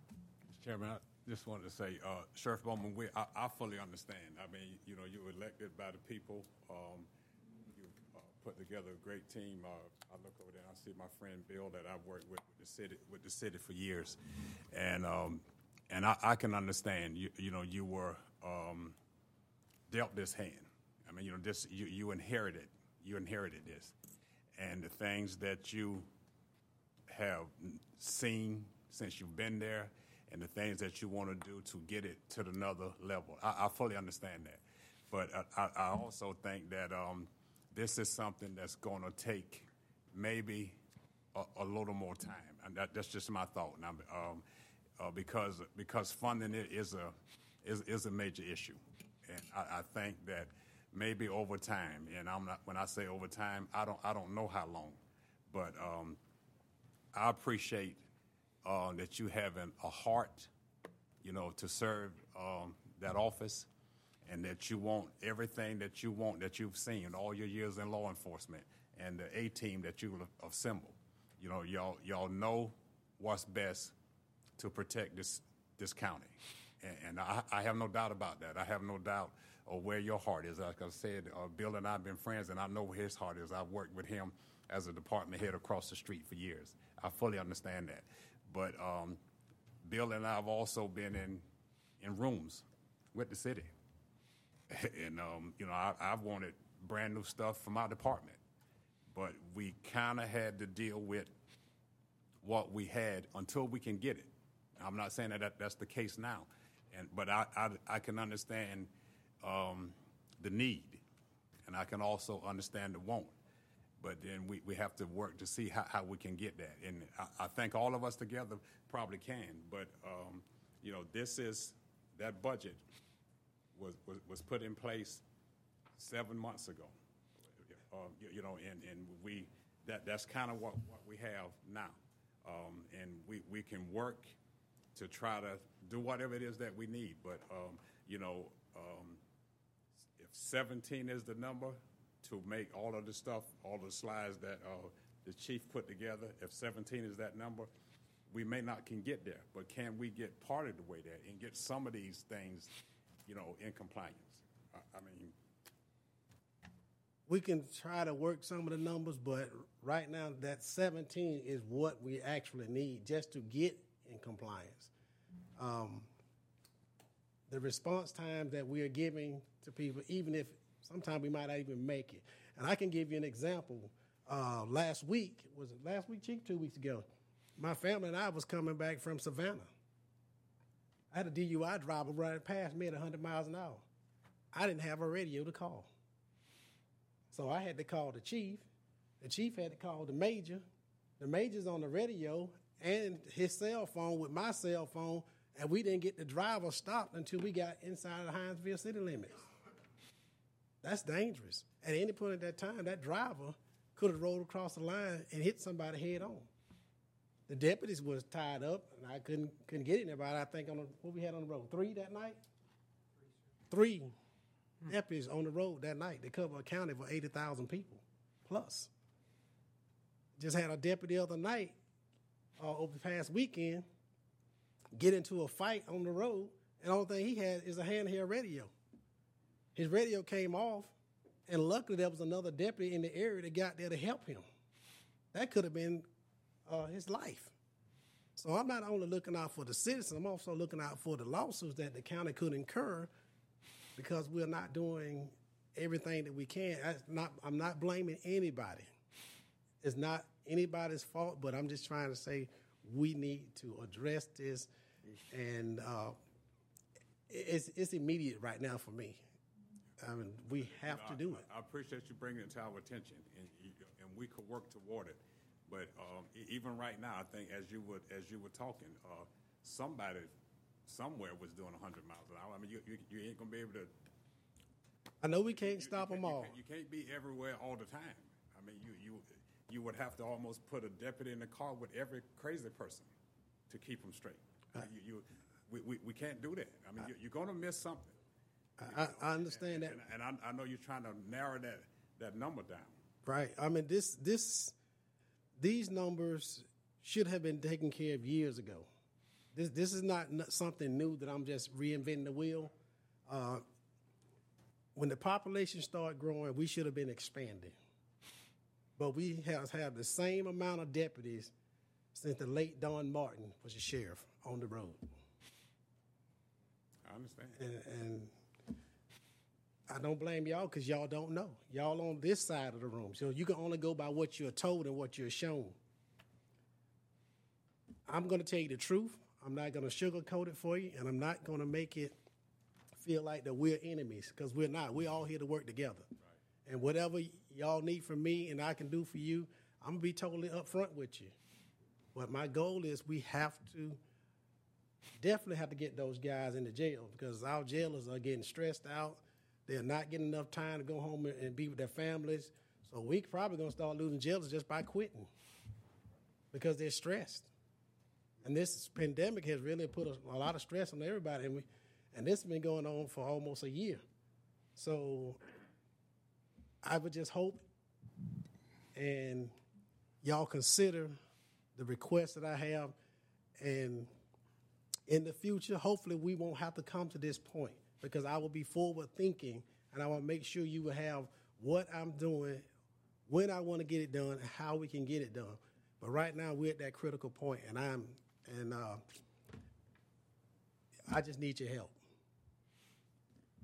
Mr. Chairman, Yes, sir. sir, are you um, completely staffed up now, or do you have vacancies out there? I Are they still have- quitting, or or what? I still have You vacancies said- pending if we're allowed to get those ones that we need. But, And but that and those that'll vacancies. sustain but me so you're until the, the next budget. all your positions right now are filled No, that you. That's, But all our positions not filled. no. I'm sorry. I was just. Is all of the positions that you currently have filled? I mean, you said um, you only had three on the road. Is that because you didn't have a position filled, or the guy called out, or? Great question. Uh, Uh, I'll take it. Go ahead. Only because I got briefed about 20 minutes ago. Okay. But uh, what it was, ma'am, and it, it's been the case for, I, I would say, a couple of years now. You got six deputies on the road with one. Six deputies are currently on the road in Liberty County. Right this minute? Well, if they all come to work, I guess. Yes, ma'am. If they all come to work. If not, you need someone to backfill that you can call up and say, hey, he can't come in. Can you come in tonight? Absolutely. And, and what we didn't have when we first walked in one January is we didn't have that full complement of deputies. You had four or five vacancies uh, on a shift, let's say shift A, had two or three vacancies on it. Now, we have since filled those vacancies. Shift B might have two vacancies on it, but one person would be on leave, one person would be tested positive for COVID. That was a big thing for us uh, in early January. Uh, worked past that, thank God, but uh, a little more safety precautions with our deputies. Um, I would say ninety percent of the time now, we've got the complement that uh, you've given us of six deputies on the road with one supervisor. Uh, We're about ninety percent keeping that true now. Um, With the addition of deputies, we'll move that up to a little better. And I love your question, sir. You're absolutely right. We cannot cover every place in Liberty County, but what we can do is mitigate the dangers that we have across the board by putting. Yeah, well, I- and- Beautiful question. Yeah, but, and, uh, I- Sheriff, I, I just, Sheriff, you- thank you know, you. Sheriff, Ma'am, did that answer your question? Thank you. Sheriff, when you, when you were giving the ratios, like, um, one jailer per so many inmates, and, and I guess you probably got some numbers for, um, road deputies per mile, or probably road deputies per citizenship, or what have you. So, um, and, and that, that, that ratio, as the brigade come in, as the casino opens up and, and, and whatever, and, and the population explodes. Right. That, that, that ratio, uh, if you're trying to keep that, then that's gonna be a continuous more. Growth. More, more deputies, more jailers, uh, more police cars, more, more, more everything. Right. Just, just to maintain that, that, that ratio. And, and, and that's the ratio that, that your sheriff office is, is trying to get to. And once you get there, you know, your, your goal is to keep that. Now, um, but as the population But as we do that, now, once we get that certification, that opens us up for more grant writing. We already initiated some grants right now, so we can get, um, GOHS just gave us, or we just put in a, a grant for GOHS. They're gonna provide us with three deputies, three cars, and pay their salaries for five years. Right, so, so that if, if, So we, we are, we are trying to lessen the burden on the taxpayers. But the, the more we work toward that accreditation and to get our numbers up, that will help us out tremendously. So, right, so, uh, and, and like, and when you apply and you submit your reports and you got those, those ideal numbers, that helps you to get those, um, yes, right. And uh, if you can remember, uh, Liberty County right now in the state of Georgia, we're ranked number 13 in the, in the Georgia out of 159 counties for DUI fatalities. 13. That put us up there with Atlanta, Marietta, Cobb County, DeKalb County, Fulton County, Savannah. Those numbers are unacceptable. Unacceptable to me. Um, right now, we had Rolling Thunder that came through here, um, what, three, four, a couple months ago December. in December. They had, in, in a weekend, 34 DUIs. That's just right here in Liberty County. 34 DUIs. They wrote over 500 some tickets. That's totally unacceptable. Totally unacceptable. Every time you get in your car, right now the stats has went up. One out of 15 cars that you pass, they're either impaired with drugs or alcohol. One out of 15. And when it get past six o'clock, when it gets dark, it moves up another 10. So I'm looking, trying to look out for everybody's family, and especially my own. I got kids out there, and you got kids. Nobody wants to accept I'm sorry if their child get hurt, and that's what I'm trying to prevent. So I'm doing. I'm going to do my part. I know y'all going to do y'all part, and we're going to work together. We're going to get through this. And that's that's my main goal. I let everybody. We're going to get through it because we're going to work together because we all love Liberty County. Okay. Sheriff, I'm going to have to thank you. I know you're passionate about it, and we, and we feel that, sir. Thank you for sharing. Of course, he has he is committed to coming back to see us from time to time. So, so um, we'll do that. He has also reminded us he has an open door policy, so we're welcome to come over to, Anytime, sir. to the Justice Anytime. Center. Is that, is that open, and if you're in the jail, you can get up, back out? that open door. If they're in the jail, we don't want them getting in your house. So that's.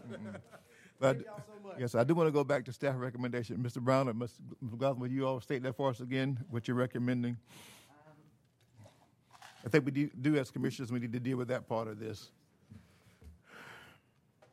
What, what we what we said we could probably absorb Yes, ma'am. comfortably with, without knowing that we would dip into fund balance this year, but recognizing it would be a significant impact for our next year's budget. We, we, we are acknowledging that. Um, but we feel comfortable that we could move ahead with the remaining 11 jailers, pay for the shortfall in the pension plan, and come back before you with a budget amendment for the elections um, that would be a little bit more accurate than the 260, because by then, some of those, some of the March expenses will have occurred. Um, and, and again, Ms. Walthauer believes that she can do this special election for less than what we did the November election for because it'll be a smaller election. Even though the same number of polls have to be manned, we probably won't have to have the same number of people there because there's not going to be as much traffic. All right. Um, but again, if you, uh, we're not really looking to amend the budget at this point because I do want to bring back a more formal amendment. But with your approval, we will continue processing the remaining 11 jailers. Hopefully, that will help with the overtime and, and the critical need in the jail. Um, pay the pension shortfall and uh, continue to operate elections even though they don't have any more money. All right. Let's, Commissioners, let's please give um, uh, Mr. Brown and staff the the ability to go ahead and and process uh, the um, pension plan and the uh, personal obligations and and the elections um, reimbursement, that's- not reimbursement, election expenses. Right. Uh, And we'll work on tweaking that number and refine that number. Certainly with numbers, Rhonda Walthouse in a new role also, so. Yeah, she's so- done an amazing job for what she's been faced with this year. Chair, entertain a motion to that effect, please. Yeah, I'll make that, wait. I just I got one question. And- And Kim, everything that we voted on in this year's budget with this um, amendment, I mean, with, with, with whatever. we get- Recommendation. With whatever we're getting ready to vote on now, everything that, um, that we said that going to be in the 2021 budget that ends on June is, is still going to be covered as well, That's correct. E- everything. That's correct, and you'll probably have a little bit of savings because you actually, as I mentioned, we were not able to get those firefighters like we had budgeted, so there's going to be mm-hmm. some savings there. There was also a couple of other areas where somebody was supposed to go full-time, elected not to go full-time yet, so there was some savings there. So there's a little bit of savings in other departmental expenses, but yes, everything that you originally budgeted, plus the additional 17 people, the six that they've already got, and the additional 11 jailers, will be covered with current year revenues. And if the sheriff, my, my dear friend, don't hire all 17 right now, it'd be, Even less. It'd be. You will? Already got them lined up. Lined up. Line up, line That's why, that's why we said we had to stop it. Just, just wishful thinking on my part. Yeah, it was. Way to build fund balance.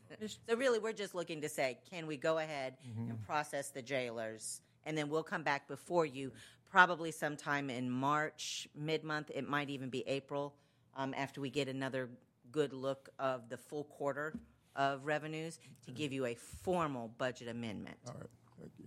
Now, I know I had a motion, and for, the motion probably died because we had a little, Sharon, I make a motion that we approve the, um, the request okay. for, let me make sure I'm saying it right.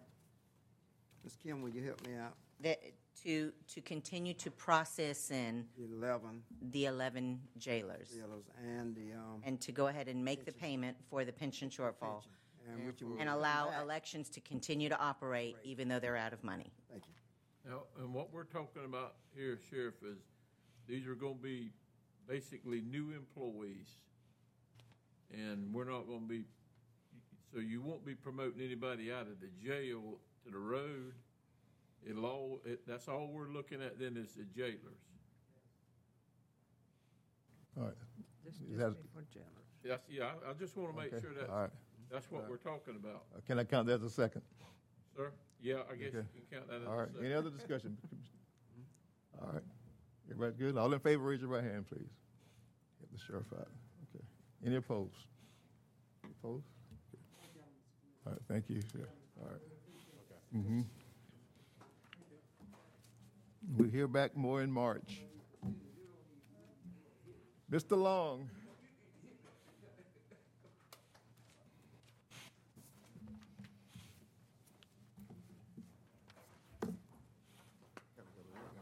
Good evening. I'll try to be brief with what I have tonight. Please. All street improvements, we met with Gary out on the job site. Uh, we got neared that, uh, design neared down. I'm gonna look at some stuff on Becky Street at Sequoia Avenue to make sure we get some, uh, pavement things over there worked out for him. That Uh, was Olive Street. Uh, yeah, Olive and Olive. Yeah, two spots on Yeah, Olive and, then uh, on- Stafford and Olive and Cherrydale. Is, is that on my side of Olive? Close? No, no, sir. Okay, I'm just checking. I was just trying to pull the Commissioner Stevens. Uh, we did some inspections out at Auburn Ridge subdivision. Uh, a couple things I gave you, uh, in the back, uh, I've brought this to you before. Um, the Department of Transportation gonna be doing some striping and some, uh, street signage for us. Uh, it will be in twenty twenty-two, uh, but I need to go ahead and get the memorandum of understanding, uh, signed from you guys. Uh, all we have to do is just make sure we kinda clean the edge, make sure that they have, uh, clean place to go paint. Um, so, uh, I will be talking to, uh, Kenny again one more time before the meeting, uh, to make sure that the city, there's three streets in the city.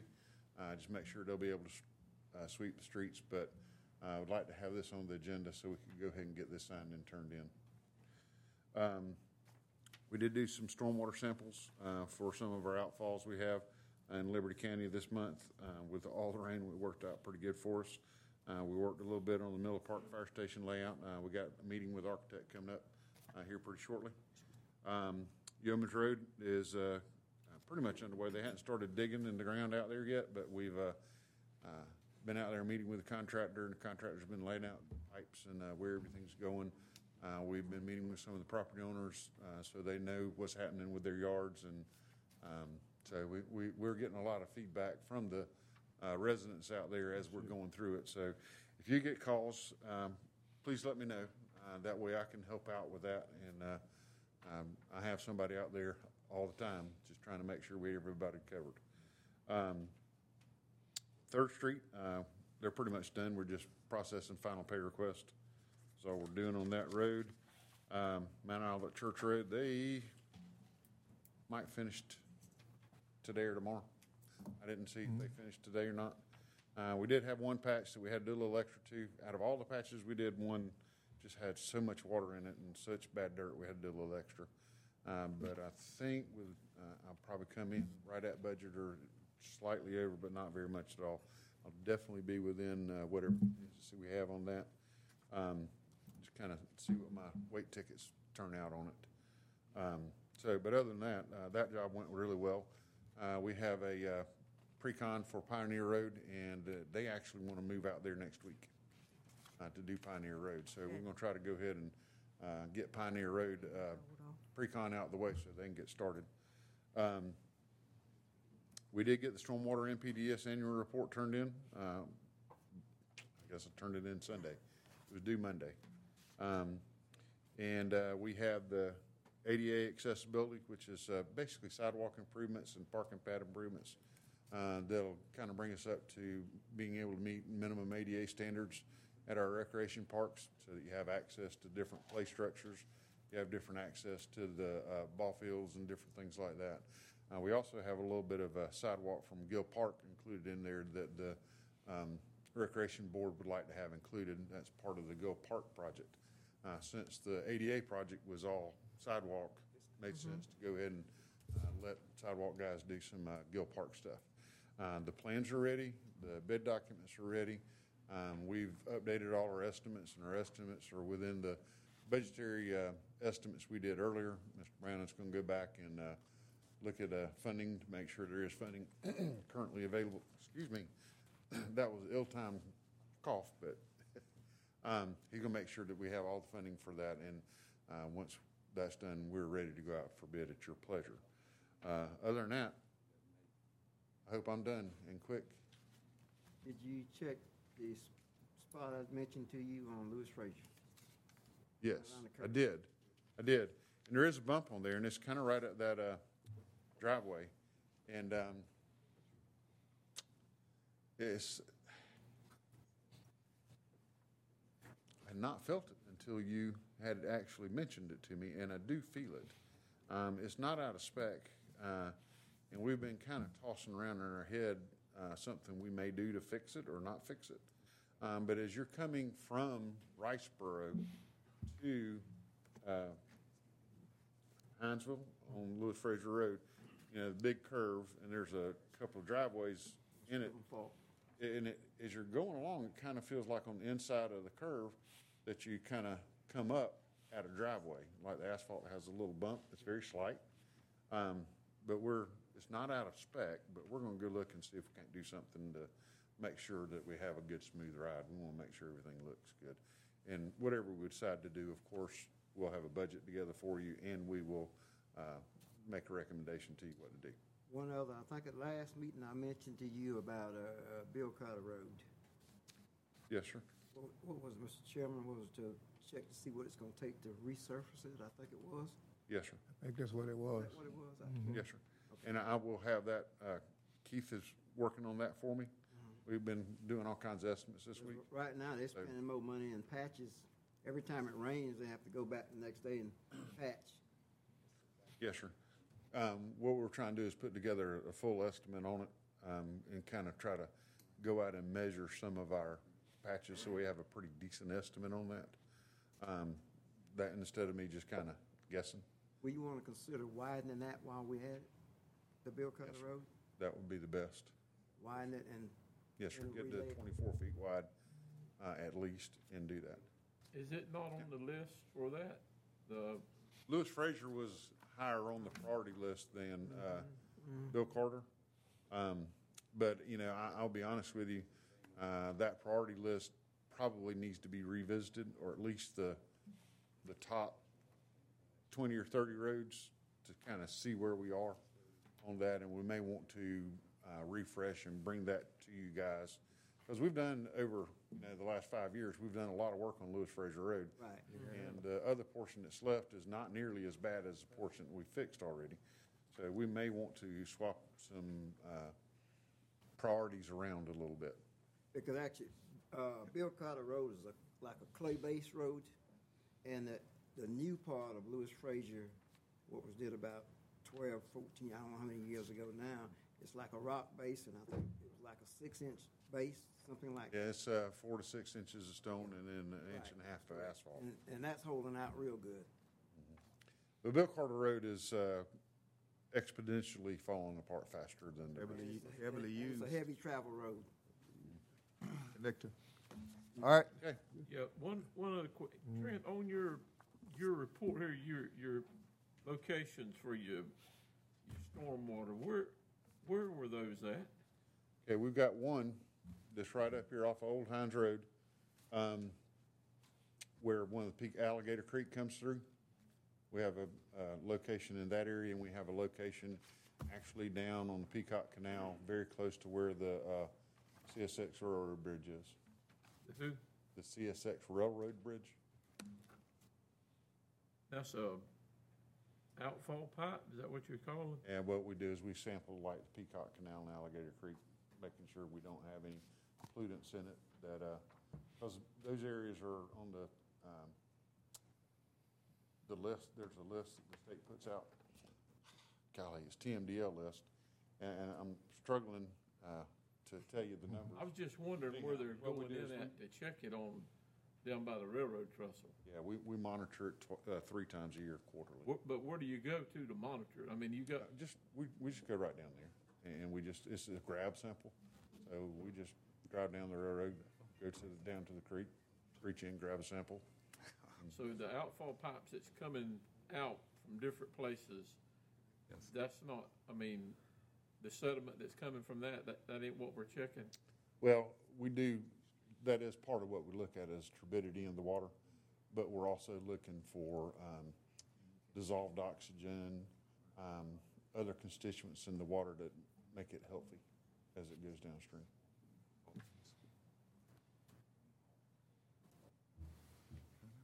Try to keep it as, Yeah, I just try to keep wondered- it as minor as I can. Well, I was just wondering, the DOT was down there working on a project, and that goes into an outfall pipe and dumps into the Peacock, and, um, I mean, everything from Brights Lake and off of eighty-four goes out of way behind the bus barn. And, you know, you, you know there's oil and water coming from the bus barn into that ditch. And I guess that's reported, but if you catching it, you know, a mile downstream, that's why I was wondering.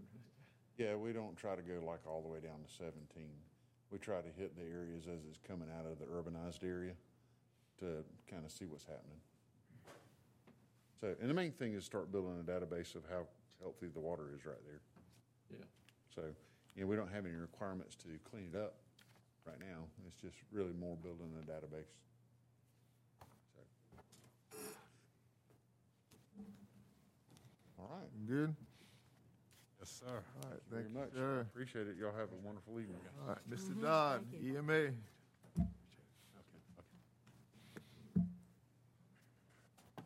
Mr.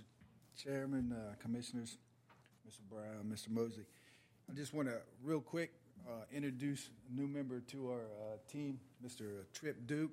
Um, He's bringing um, some military experience. He just recently retired from the military after 30 years. And I'll uh, let him give his bio. Can he serve as a jailer too? I cannot. Hey, we said we need some So cross- good evening, everybody. Um, thank you very much for having me here. Uh, I really appreciate it. Appreciate the opportunity to serve you, uh, to serve the people of the county. Uh, I want to thank uh, Bob, uh, Mike Hodges, and Mr. Brown for bringing me on. Uh, originally, I'm from Hilton Head. Don't hold that against me. Uh, I did. I do live in Liberty County now. Good. I, I- did spend 30 years in the military. I was stationed at Fort Stewart twice. First time was in 1997, then recently in, in 2016, where I just retired. Uh, so I did not work for about a year and a half, got really bored. So I was looking at something to do, especially for the county. Uh, had the opportunity for the EMA office, and fortunate they brought me on. So thank y'all very much. Uh, look forward to serving. I'm not talking about money, so Are you okay with me? appreciate that. And not not long winded. So uh, any, any questions? Thank y'all very much. Thank you, sir. Good to have you aboard. Thank you very much, Commissioner. Have you aboard. Thank you, Bob. Well, I like that presentation. Yes, good one. Representative Williams, come say hello to us. How about tell him to give us,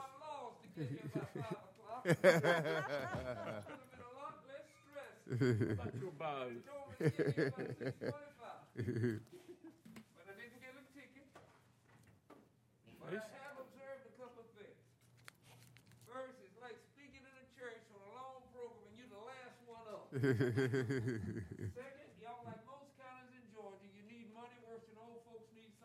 I can. I just want to, want to give you an update on where we are. Let me make something. I've heard all kinds of things said. I just think, you know, I'm, I'm from another era. Okay, I got it. Cut light out. I, I got your back if you need. All right. Right here. And and I've heard a lot of things said. I just want some clarification mm-hmm. what we're talking about. Mm-hmm. First and foremost, like I told you when I first came to you, I don't gamble. I will never gamble. I'm not a gambler. But I do have a responsibility to the economic welfare of the constituents of the 168th House District. For your, and I know you're all aware of this, the median income in Georgia is around $56,500 a year. The median income in Liberty County is $45,000 a year. Now, I'll tell you in just a minute what that means. First, it means we got a long ways to go economically. In, in spite of the fact that we all are doing so much better than we used to do, but there are a whole lot of people that are not doing very good. And that's a fact. We, you know, some things we don't like to talk about at the Sunday table, but that is exactly where we are economically. I've heard all kind of things said about bringing a resort destination to Liberty County or any place on the coast. Well, there's some good things too. Three to five thousand jobs per resort, direct as well as indirect. about 2,000 peripheral and construction, 800 to 1,200 permanent. Construction jobs will be union wages. We're not talking about a manufactured, pre manufactured place lean to. We're talking about $300 million in investment in the building. There's never been a project like that in Liberty County. Never. $300 million. And the jobs that it will handle will average $42,500 per plus full benefits. It will literally change the economic status of this county, and especially on the eastern end. What's the ripple effect? Technical college system. Somebody's got to train folk to work in casinos. We are committed to Georgia grown agricultural products local construction material purchases. These are things that we flat tell the developers you're going to have to do. Now, I heard some people talk about it would hurt small business. Now, if growing and giving you more customers go hurt you, then I don't know what kind of business you're in. The wrong business. It's the wrong business, obviously. If, if you're going to get hurt by, by, by somebody making more money. Now, one of the things that's very important taxes gaming, property, sales, hotel, motel, and employment taxes. Unlike, you serve on the Development Authority with me, Mr. Chairman. Unlike every industry we recruit for Liberty County, everybody comes with their hat out. How much abatements are you going to give us? How much land are you going to give us? And it goes on and on and on. And we have to compete with communities and states all over. And who gives the most gets the prize. These folk not asking for abatements. They're not asking for tax breaks. They're not asking for free land. They take care of their own. I wish the sheriff had a seat because I wanted to mention the most sophisticated security systems in the world are now in resort destinations. If you're a troublemaker. If you somebody that's undesired, you got about one or two trips and you are banned permanently and they know if ifs, ands, and buts about it. I have a video that at some point I'll show you all. I'm going to show it before this weekend's over, but I'll bring it to the commission of all the places we visited in Georgia and people we talked to. And I had sheriffs from other states that mentioned how crime not only got didn't get worse, it went down. Now I know we might find that hard to believe, but the truth's in the pudding. I can give you the sheriff's names. It's like having a Kia plant, but without government provided property and tax incentives. If we were talking about building widgets, folk would be falling all over themselves begging, please come, and how much can we give you to come? These folk come and bring a lot with them. Testimonies all over this country talks about fire departments that got fire engines because in Midway, they won't have a fire engine to accommodate a three or four story hotel building, five stories. But I'll tell you what, the developers will buy them a, a ladder, a, tr- a, a, fire truck ladder, ladder truck. Now, who else coming to town is going to do that? You would have to buy it. If anybody came to Liberty County, you would have to buy and upgrade the services. There's no way in the world, and it's not an overnight thing and it is not something you have to do. The reason I'm fighting so hard for it is because close to 60, 65% of Georgians say, let us vote. And you can't talk about home rule and decide because of some personal reason you don't want people to vote for something. You must be afraid they'll like it. Here's the process. First, if it, when it is passed at the General Assembly, it has to go on the, on the ballot. For November of 2022, we vote on a constitutional amendment. If it passed that test, legislation be signed in April of 23, somewhere around that time, legislation signed. But then in the summer and fall of 2023, guess what? Places they chose to come, you'll have to vote again. Liberty County will have to say, we want this or we don't want it. If we don't want it and the citizens vote it down, they'll find someplace else because it's not coming until it's approved locally. And guess what happens too that's not on this board?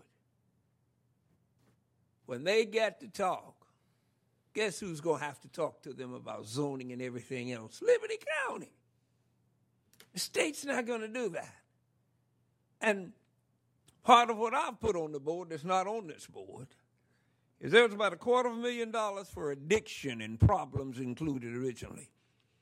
I am asking to amend the bill to put $5 million in statewide for addiction. Quarter million is not enough. You know there are going to be some problems. That's going to happen. So you anticipate it. Let me tell you, if you look at a casino and you think you know casinos because you went into one that was built 10, 15 years ago, you don't have a dream. There is no comparison to today's resort destinations and yesterday's casinos. They are comprehensive. Only about 35% of their revenue will come from gaming. Who would ever dream that if we're fortunate enough and if the citizens decide this is what they want, that here in Liberty County, you can go, according to what your tastes are, see Beyonce one night and see Garth Brooks the next. You can't even see them in Savannah now. All I hear from people, and every one of you have heard this, there ain't nothing to do in Liberty County. Let's give them something to do. You've seen the rendering of the construction. It's almost unbelievable. Let me say this, and I'm finished. Y'all know I've told you this before. I don't mean nothing. I'm a Baptist deacon. That's just one close. But let me say this, and I'm going to try to be finished. I'm going to try. You remember this, that I don't know anything good that's ever happened that there hadn't been people opposed to it. And that's their right. That's what that's the beauty of democracy. None of you old enough, but find some old timers that were here and people opposed Fort Stewart coming. They opposed it. It came. And it's the economic engine of this county now. Another thing, I had friends, and I've told this story all over the state doing hearings. Had a friend of mine who was a preacher of a very prominent church. He worked hard against the lottery. And boy, when the lottery passed, about five years later, I ran into him at a convention. I said, Reverend, I need to talk to you. What is it, Deacon? I said, Don't tell anybody, but the GBI is wanting to talk to you. I haven't done anything. I said, You've educated two daughters through the Hope Scholarship, and we want our money back. you can't find anybody against Hope in Georgia anymore. You really can't. And I'm not going to start gambling. And those who don't, it's like liquor. You don't drink, don't go in the liquor store. But if you really hate liquor, don't take any of the benefits that the taxes come that you do use. Don't use anything. If we don't do it, somebody will. And guess where the tax revenue in Liberty County is going to go? It's going to go either to Savannah, Camden County, Brunswick, wherever it's done, because it's going to be done. And I heard you talking. You realize, and I, I, I don't want this to be exaggeration, Joey, so you might want to check me on this. I don't know how many rooms throughout this county, but you did about $80,000, according to Kim, who's an expert in hotel motel taxes for Liberty County. I don't want to exaggerate, but that's probably about six or seven weeks worth of revenue from two hotels on the grounds of a resort destination. That's the change. And guess what happens? And let me tell you something. I'll hear this again, but I have been all over this country. I, I've been to four states and 12 resort destinations to look at them. over the last two and a half years. Last two and a half years, I wanted to find out, not on from an official capacity, but just as somebody walking through what was really going on. So I didn't walk with management. Oh, they all wanted to show me around. I walked by myself. And I'd walk up to vote. Call a couple of names of businesses, and there's no reflection. I asked one young lady, I said, Where do you work? I'm, how long have you been here? She says, I've been here three years. I said, Where did you work previously? She was a waitress in a hotel, in, in a restaurant. She said, I work for Waffle House. I said, How much did you make when you were at Waffle House? She said, I'd make twenty-two, twenty-three thousand dollars a good year. I said, How much did you make last year? She said, I made forty-eight thousand dollars. She said, I've got a child in college that I'm able to pay for. I'm in the process of buying a home and I've got a new car. She said, I didn't think that was possible just five years ago. Her life was changed. She doesn't spend any money where she works. I don't go to a casino to gamble. I'm not their favorite. They don't comp me. And there ain't no free rides or rooms for me. Because all I go for is the food. Me and Livy enjoys the food.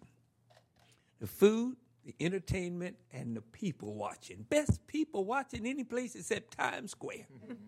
Stand around and look at the people. And by the way, speaking of Libby, she's reheated my dinner twice. I just thought I'd drop that for you. We're talking about possible sum of 27 casino. But what we're really talking about is some of the things you were talking about tonight, financially not being a problem. It's a, it becomes a tourist attraction. Do you know 75,000 people a day pass down 95, and we get that much with the little we have at the intersection at 76 now? 75,000. They expect six to 7,000 people a day to come to that resort destination. There's a whole lot can happen. I'll entertain any questions you might have.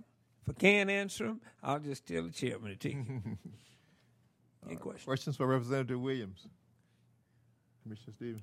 Rep- Representative William, I think that's what we needed was a good presentation for number one, and I think that's going to clean up a lot of the, I'm gonna say, what the street committee had. Oh, it's heavy. and, and we appreciate you taking the time to come and update us. And mm-hmm.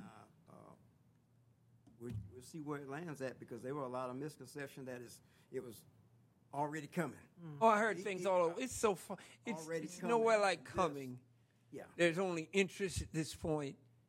You see the journey that's ahead. Mm-hmm. States got to approve it first. The voters have to approve it. Mm-hmm. And when the voters approve it, Liberty County has to approve hmm. it. And if Liberty County says no, they just go someplace else. Because they they can't just it's not the deal where they can come in and say, I'm gonna sit right here. No. A referendum will have to be held. Mm-hmm. And the voters will decide who. Now I know there's some folk that that has done good, and some people are retired. A friend of mine used to call them the jumpsuit crowd, who've already made theirs and enjoying it, and forget about the kids that need to make it. Forgot to tell you where's the tax money going. We have what is known as the 50-50 plan. 50% will go into an opportunity fund. we estimate that opportunity fund will be anywhere from five, six hundred million dollars. So let's just say 250 million goes into that. what is the opportunity fund? The opportunity fund will be there for students whose families are below the median income, which means about 65, 70% for Liberty County will be eligible for scholarships. And, and unlike the Hope, they won't have to be honor roll magna cum laudes. They just had to have a desire to go to college and willing to stay in college. Never forget what the legendary philosopher Charles Jones told me one time. he said, um, I said, Johnny, there are a whole lot of lawyers in Liberty County. He said, there are good lawyers who make a living anywhere. He said, but let me tell you this. When I was in law school, you know what we said? It's, I said, what'd you say? A students became professors of the law. B students became judges and prosecutors. And C students made all the money. Got a lot of kids that can do well in college who don't qualify under the traditional hope. We have children at Armstrong, but mostly Savannah State, drop out of college before graduating because they needed an extra $700, $800 to pay fees and books and stuff and couldn't do it and had to drop out of school. That would be eliminated. And under the median income, if you run the numbers, that covers all of Georgia, all nationalities, all ethnicities. White kids, black kids, if you qualify under that, you can get a piece of money and go to school. We are, we're coming, we've come a long ways in education. We still have a long ways to go. And a lot of kids out here would go to college if they could afford it. And the kids, and I'm so glad for the Zell Miller Scholars, the cream of the cream, the A students, half million dollars worth of scholarship offers. And there's Julie and Paul, who happen to be CC plus, not one scholarship. And they got a grandmother, a grandmother and a granddaddy, who's scuffling and can't afford to send them to college. So they miss the college experience just for the sake of getting the money. If you don't like gambling, don't, but don't stop this town, county from prospering. There it is on the board. Now, when I see the chairman, Deacon Bold, leaving like that, I know it's time to start singing, Blessed be the tithe that binds. Pull out the collection plate. Any other questions for, for, for Representative Williams while he's here? There being none, Mr. uh, Mr. Chair, well, uh, I, I think I have a few que- questions and, and a couple statements real quick. Uh, Representative Williams, I thank you for, for blessing us with your time. Uh, And, you know, I know you have a extremely busy schedule, so. Wait till y'all get the bill. I know it. There you go. There you go. No, I'm gonna take it off the Highway 84 money. Absolutely. But uh, I, I know you were talking about uh, about money, and and of, of course, you know, uh, with me being on social media, I, I put the question out uh, and and asked a, a lot of the citizens in Liberty County how they felt about this, like I've done prior before, even with my the Family Entertainment Center that I, I proposed. Uh, that was a shameless plug. Y'all catch it later. I, I saw it. There we go. Uh, and, and, and the thing about it, I also I read your article, uh, well, the article that was put out by the Coastal Courier, and those numbers that you threw out was uh, roughly 70%. And, and, and actually, uh, the small poll that I received was roughly, you know, plus or minus around that same. So, you know, regardless if, if, if you if you poll a thousand people or you poll a hundred people, statistically, the numbers are still about the same. But but more importantly, I, I know uh, the ones who were against it. A lot of their issues were things that I think that you did address with us tonight, and more importantly, uh, I think even with me, uh, I was concerned about uh, a, a, a huge company coming like that, and then you know we give them abatements, and then we don't win.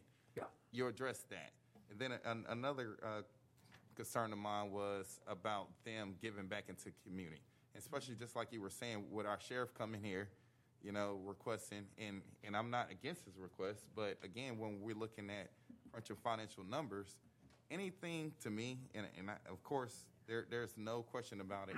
I'm progressive, so, mm-hmm. um, and and I agree. Listen, I could pla- pass that place ten times, but if if I don't want to stop, I'm not gonna stop. But if I want to stop there every ten times, I will.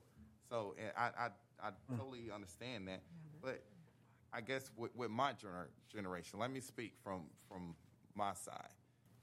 I mm-hmm. know for a fact that we have a, a lot of people my age, you know, from even from 45 to 25, who left Liberty County who would want to come back to Liberty County, but there's nothing for them to do.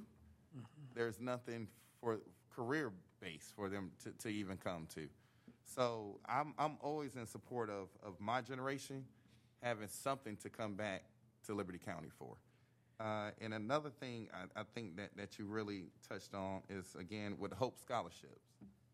The benefit of, of you know, a lot of uh, a lot of our youth being able to have the opportunity to, to come back or, or being able to, to have the opportunity to go to college. Because, of course, you know, if you look at, at the price of college now, everything is increasing. So anything that we could do and the, and the economic impact of one of these uh, resorts, entertainment resorts, whenever whenever you build anything, you know uh, how economics work and how business works. Even if, if we get one of these, other private companies will start looking. So even you know we could get the casino, maybe possibly my family entertainment center I've been shooting for eight years will come. You understand? Let me Uh, ask and just like this. you were saying about a hotel Yeah. motel, technically, on the other side of that, that's not Midway. That's us. That's that's Liberty County. So we're talking about right now. How, how many beds do we have that's under us? What, 150 gosh. maybe 200? I guess if, if you include in. I in think you said eighty thousand dollars for the year. Right. As revenue. See, that's that's we, a we monthly have figure. a, a, a real opportunity to increase that phenomenally. So Let me let me let let me let me say this, and I'm, I don't want to interrupt you, but I, sometimes I say things I'm a little crass in it, but there's re- really a, a, a, a rhyme, reason for the rhyme. Um, when I say if you don't drink liquor, don't go to a liquor store, it's not that simple. Yeah. This this building will be the type building that enhances the look of the community. It'll be beautiful. And I, I hate to tell you this because I'm moving it to another ownership, but you can almost forget your family entertainment center because they're going to have a fabulous one. You have, you have, it's, it's, it's a family oriented place. There'll be inside golf. There's a name for that golf you play now. Top golf. But, hey, dog Yeah. golf. Yeah, it'll, I- I- I- it, it'll be there. Right. You'll have the convention center. You'll have meeting rooms. You'll have the kind of facilities that a county the size of Liberty could only dream about. And I still say the cultural ax- aspect, the entertainment that you have to drive a long, you have to drive to Atlanta to get that kind of entertainment now. Because these entertainments don't come free. And the top names are there. Now, the only place I didn't go, because I've been there a lot in the past, and that's Vegas. I didn't even go to Vegas, because that's in a league all by itself. But I'm telling you, the new styles are completely different because when you say casino, folks start thinking about slot machines and tables, whole bunch of gambling. you are talking about entertainment, entertainment, first-rate shops. Right. Whoever dream you might be able to go buy a Gucci in Liberty County. Hmm. I can't afford it, but I got some folk I know might give me one. but top quality stuff with strong security. Yes, sir. Al, you, you had said that um, that you, you was going to, um, you know, make um, suggest or make sure that they put five million in for uh, for addiction. That's my suggestion. Okay, yeah, that, I mean that's I think that's good. Yeah, How yeah. much you think you could put in there for for refunds? Well, funny thing about resort destinations is they only refund the heavy hitters who lost a million and they throw you five grand to help you get home. So they can come back. But uh, but but I, I really I, I really think that just to be in the running is important. To be in the mix. And there are those that think that we're in the mix because Savannah don't want it. Mm-hmm. We're in the mix because we got a better spot. Absolutely. It'll still be called the Savannah area. But you mm-hmm. realize from that intersection, you can be at the airport in 25 minutes. That's quicker than you can come from Tybee. Mm-hmm. So it's an ideal location, and it's not congested.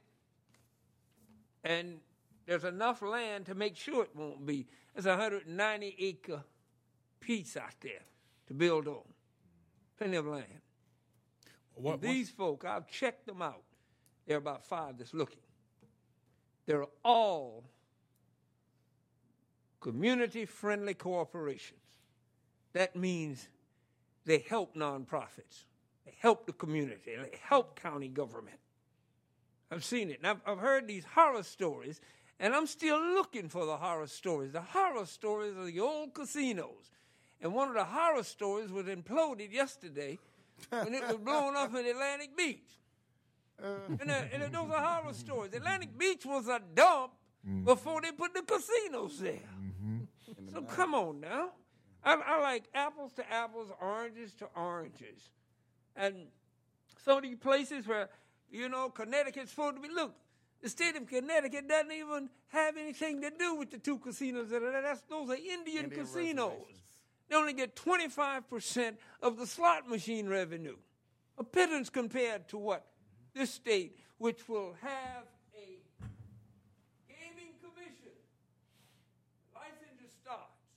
The gaming commission. The state will be responsible for licensing. That's not true in Indian territory. They're a free sovereign nation within this nation. But there's a lot of misleading stuff out there.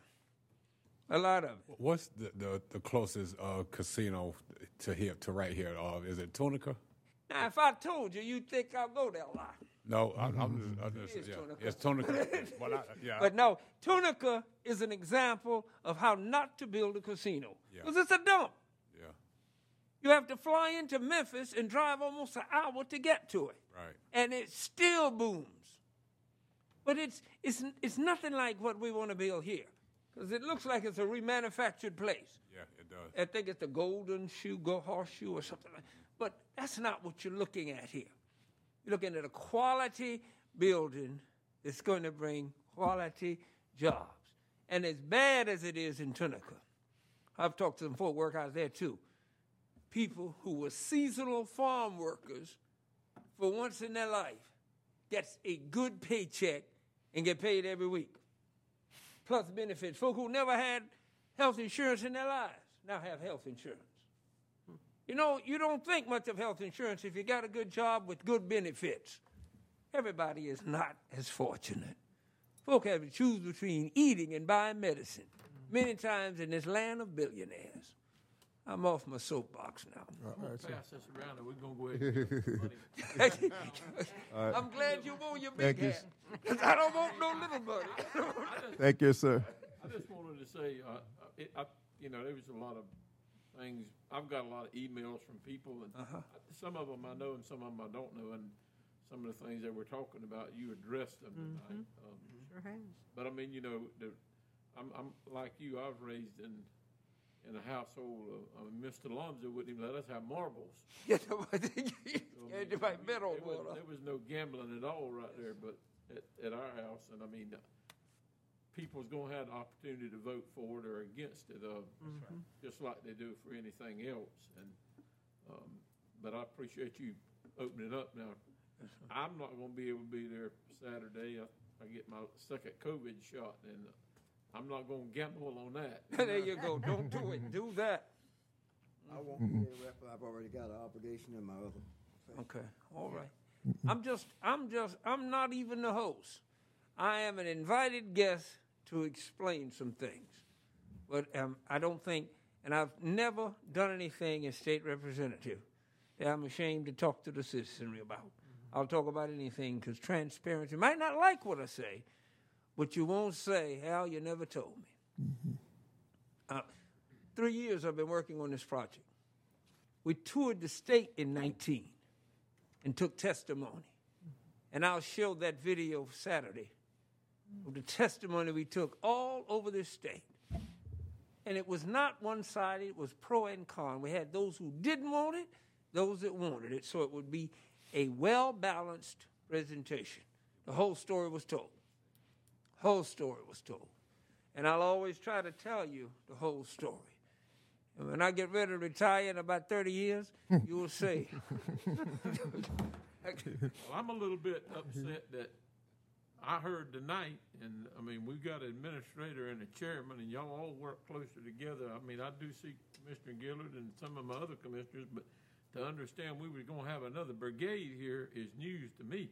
It sure is. I mean, I didn't know Well, anything, I I want mean, you to know that don't feel rained on. I'm on the state committee for bracket, and that's the first I heard it. I, first I've heard it, but we. That's the first I've heard it. And I'm, I'm, I'm on that, I'm on that committee to make sure we keep what we've got and enhance it at times.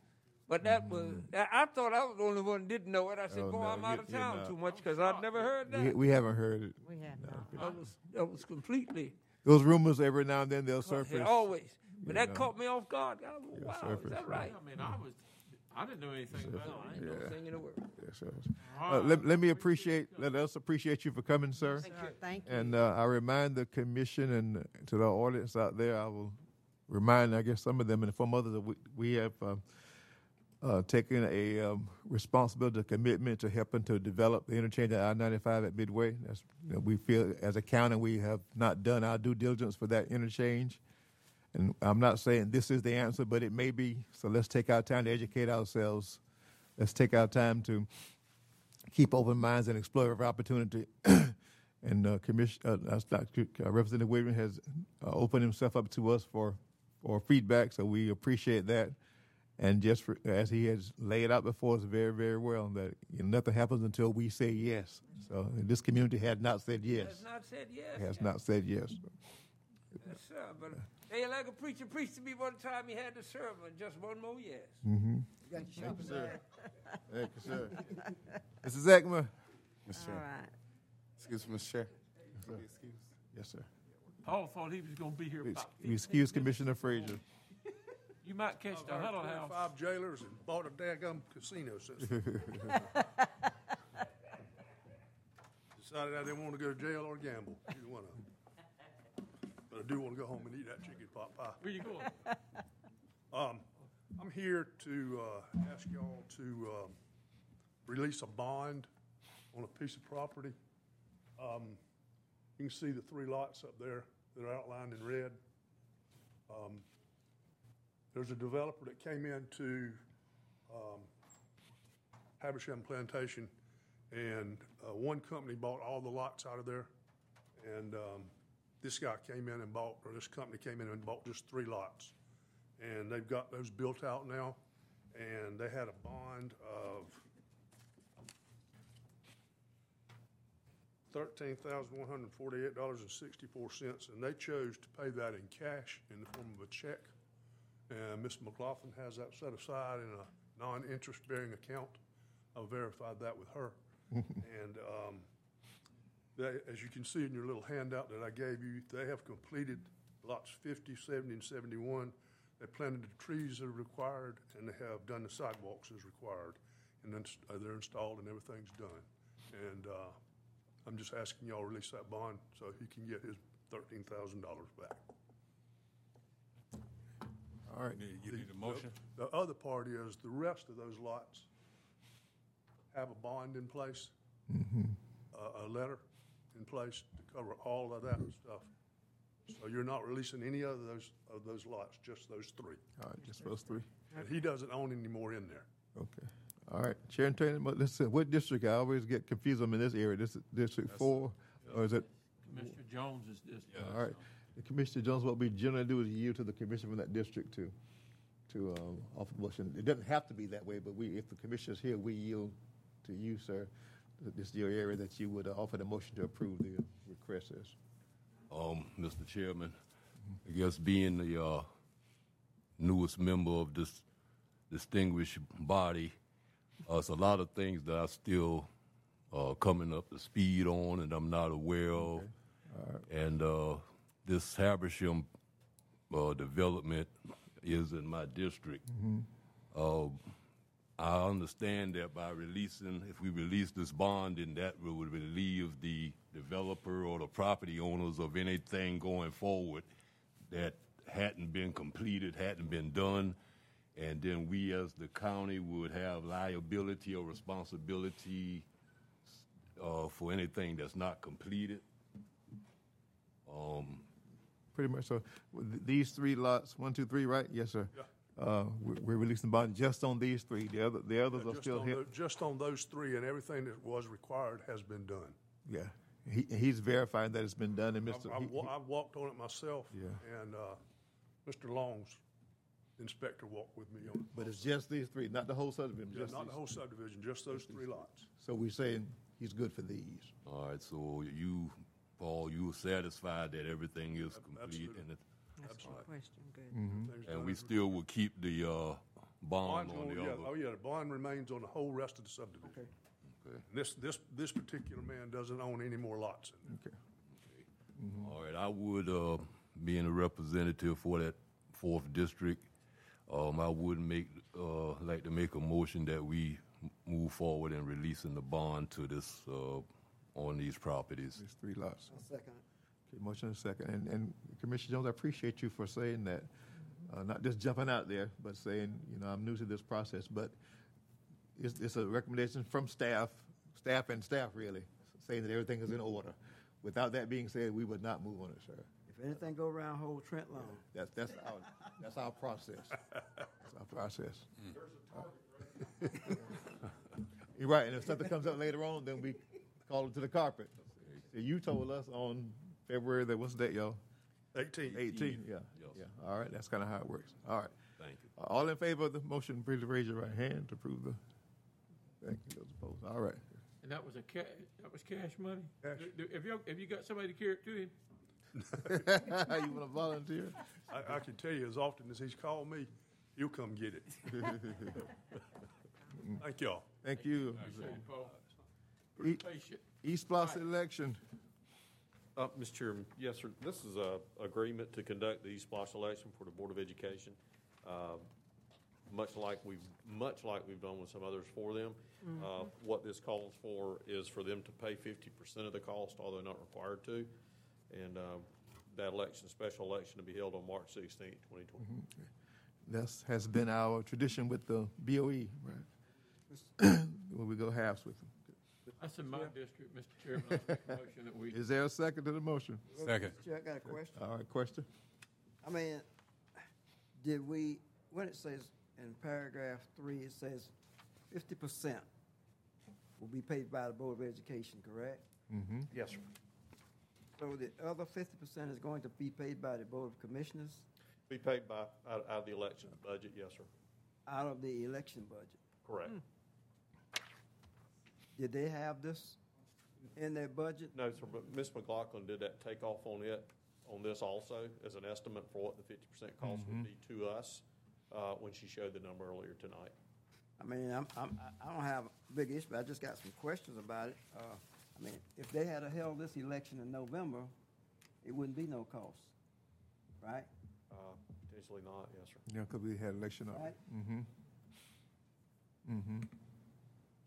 So, I mean, um, so this was a Board of Election decision? Well- decision? No, sir, Board, Board of Education, Board, I Board of mean, no, wait a minute. was this the Board of Election decision to pay the fifty, other fifty percent? Uh, no, sir, it models what we did for them for a special election when they had a vacated seat last time. Um, Yeah. But uh, it, it models that. And if I'm correct, sir, if the election had been held in November, they wouldn't have paid anything because, Right. because the Oh, county that's was. correct. Nobody That's would have. correct. So received so this is a better deal for us. Getting half of the cost here, had it been November, they wouldn't have paid anything because we were having an election anyway. Well, I think what he's, Mr. Chairman, I think what he's saying though, Have the additional cost either. yeah, correct, yeah. Right. Okay. So this will be a continuing on process if this comes up, just like it is? But that's what we had been doing. We can certainly discuss it going forward. We need to discuss it Yeah. uh, later. We'll, we'll go with this, but we need to discuss it later. Yeah. Let's see, where am I? Ready for mm-hmm. vote? Mm-hmm. Yeah. All in favor, raise your right hand, please. Okay, all right.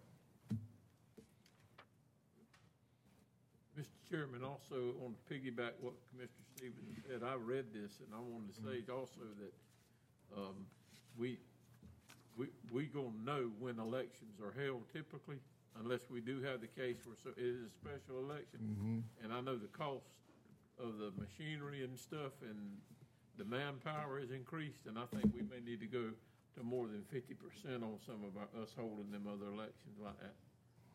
So, uh, uh, you know, we need to probably bring that up when it gets to be budget time. I'm sure Kim's got some numbers for the past ten years or eight years about what we've got, so we'll try to, uh, Well, I, we, we inherited this. The Gears were already in motion. Yeah. So we did the best we could based on Well, what we yeah, had I done before. I yeah. do, but I Without going into, the- y'all, you- What does are you following me? a Single election like this. I'm gonna have to turn to the lady that just did the computation yesterday. I did my best to look back at the costs that we were, we incurred in November, which were significantly more than any other election because we had So many. triple the staff. Um, so the, the cost of the November election was well into the hundreds of thousands. We hope, uh, and, and what I said is I kind of looked at it and said, well, I- I just kind of looked at what was posted in salaries and a couple other supplies in that October, November timeframe, knowing that October was a lot of training, and hopefully we won't have any training again, because they're, they're already trained. We're just going to bring them in for the three weeks of early voting and then the actual election day. Um, so uh, we estimated on the high side, um, probably around seventy-five thousand possibly. And so we have, it could, it could be eighty, it could be sixty. I, I, I'm not sure. In that Matter of ballpark. fact, I think as of today, they were still trying to consider the contract for the, the person who helps do the L and A and all, all Oh, that yeah, kind of right. stuff. So, you know, at, at one time, I don't know, they were looking at something that was twenty thousand and then it turned out to be a little less and now I think they've, they're trying to settle on maybe a six thousand dollar contract for, for that one person for just that, that period of time. But like I said, you're still gonna have to have those poll workers and there's still the, the ballots and mailings and, and everything like that. Um, but I would agree with you. I think you need to well, talk I about. mean, we charge we charge municipalities 100 percent. I- I- So I, I I would agree with you. That it's something you could look at in the future. Um, what was presented to the Board of Education was 50 percent. They agreed, and that's kind of where we're at. Well, I, I think we need to look at it across the board. I think that, I mean, you don't want to be hard about it, but I mean, you used to have to have one deputy, Yeah. and, and now you've got to have Yeah. a city policeman or a deputy at every polling place. Yeah. And all of that adds up, and, you Very know, we just, expensive. um, we used to could buy excavator for a hundred thousand dollars. Now you can't even hardly buy the fuel for a month for a hundred thousand dollars. So I think it's time to just look at it. But that's, it's over with now. We done Yeah, voted. I, I promise you, this came up among our circles too, the very same questions because of where we are financially. Yeah, and, and, and it is disappointing that nobody a- actually signaled to us Yeah. i- i- during budget time that they were going to do this. We inherited. And then I understand. have the whole COVID uh, restrictions and, you know, standards that we have to meet is kind of over the top. Okay. And there's a new interim, that, you know, all the whole, all the picture that y'all know. Well- But thank you for your support, commissioners. I appreciate that. Yeah. But you're right, going forward, we will reevaluate. Thank you. All right. Uh, McCall and Associates Agreement? Yes, really, I just a formality here, we've preliminarily, as you know, been working with Mr. McCall, uh, re- really for a little while here. He's actually produced no hard documents yet, but we're to the point we've already done the, uh, space planning for the, uh, Miller Park Station and are ready to really engage him to do some design drawings, some preliminaries for the board to look at. Um, and this is to just formally approve his contract, standard, uh, American Institute of Architect contract uh, at seven point two percent of project cost, which is definitely in the ballpark. Those costs run from seven percent to seven and a half usually on architectural fees. Just, just need a formal motion to approve to, to go forward with that, sir. Yes, sir, Commissioner. Mr. Brown, just got a question. Mr. Brown? Just got a que- Okay, we're using McCall and Associate, right? Yes, sir. How did we, and I'm not saying nothing's wrong with it, just asking. Understand. How do we arrive at McCall and Associate? Do we, did we put it out, is this something that we have to put out for bid with him? Or we just go ahead and accept You, you, McCall and Associate? I mean, I'm just that. Sure, sure, sure. It, it is not a requirement that you put uh, those specialized services out for bid. Paul really was selected because he's helped us before in some of the similar type design and is familiar with a lot of the, the stuff that's really wanted locally uh, from the fire division. I mean, and the reason why I asked that, because I know we've got young people who are constantly going, coming out of high school, going to all kind of college checks and everything else. And, you know, Mhm. I don't want to see those people get constantly locked out by not being able to engage in certain things such as this. Right, yes, sir. Yes, sir. We would, you know, um, moving forward, in fact, you know, we'll need to have this conversation about the EMS stuff too, as you do that building. If you, if you certainly want to, uh, take proposals to do that, um, m- most of the time you see proposals, uh, from architectural firms for projects like the Justice Center, where it's a twenty million dollar project. And, and you'll, you'll know, you'll, you'll interview them, you go through a, a, a process to do that. Generally, and, and this is even, you know, this is several millions of dollars, generally qualifies as a smaller project. Uh, you generally look for architects that have experience in that class. And, um, I mean, really, there's a lot of architects wouldn't even be interested in a project like this because of its size, and certainly with EMS. But surely, if that's something, if the board wants to engage going forward, um, but, sure, we No, can I always. just, it was just. Sure, absolutely, that good question. we Came across my radar screen. Yes, sir, good question. Mr. Chairman. Yes, sir. Um, Mr. Brown, so at the present, we don't have a system of, I guess, soliciting bids on these projects now? Well, so, so, um, under Georgia bidding law, you, you are not required to, and, and I'd want to call it a proposal, because you wouldn't want to take a bid on a service like this, because you want to be able to rate, uh, a provider, whether it's for insurance or architectural services or engineering services, based on their qualifications. So generally, you know, Georgia law lets you procure services one of two ways. Uh, one is through proposals, where you score them and consider price. Uh, the other is to bid, which road projects require. Um, even all that being said, professional services under Georgia law are not required to be proposed or bid. There is no law requiring that. And so, uh, for, when we did the Justice Center, uh, we did exactly what Commissioner Stevens described. It was a very large project. Uh, we, we put that out statewide. Uh, we interviewed, we went through a selection process. We narrowed it down to three. And, uh, and then we went through a proposal review process with them and scored them. And subsequently, that architect was chosen. The size of the project matters a lot in whether you go through that formal process or not, and whether people are even interested in proposing on those small projects. So, um, so I hope I answered your question. We do have, we, we follow the Georgia procurement law, basically. Well, we as a county, uh, we don't have a structure in place for, I guess, uh, accepting bids or on even the larger projects like for, um, I guess you say minority contractors, women contractors. We don't have anything in We do. order to address those issues. Yes, sir, we do. Uh, The county has a procurement policy that talks about projects. Now, now, I don't, I don't want to misunderstand. What you're engaging here is a professional service to design a project.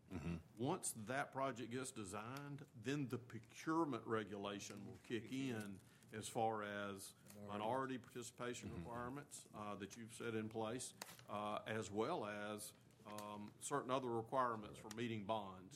So, so we're not building the project right now, we just want to get you to design it, and then when the project comes in, it'll be procured just like we talked.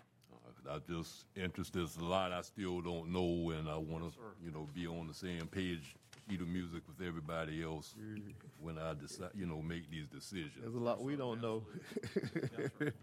Really. And we have a lady that, I guess she still works at the, Lisa? uh, Uh-huh. Delisa, Yeah. Delisa, uh, Cliff. Cliff, I sort of say it's spotted, that was her married name. Yeah, she's She a- actually serves as our minority compliance officer. She, And so, uh, she's she's involved. the gatekeeper on that. Mm-hmm. Ensure She's that- involved with every project we mm-hmm. bid out and every project that's proposed, and she gets her review to mm-hmm. determine whether they've met mm-hmm. our, our county requirements or not for MWBE. Now, in all transparency, sir, uh, we've been working with McCall Associates for a long time, and they are familiar to us. So that's why, kind of like what you're saying, a lot of times we just call on the people who we have a good working relationship with for that part of it. But, but Joy is right. Once it goes out for bid and the project's done, then, then it falls under the Georgia rules so that everything's in place. But we've been working with McCall, oh gosh. Various projects here or there, Yeah. really, when you think. According to his expertise too, that Couple- kind of thing. Couple of fire stations, yeah, they specialize in Yeah. stuff, smaller Right. projects, and, Right. you know, yeah. Doesn't mean we can't look at somebody else. No, absolutely. But that's why we use McCall, because of a history with them. Yeah.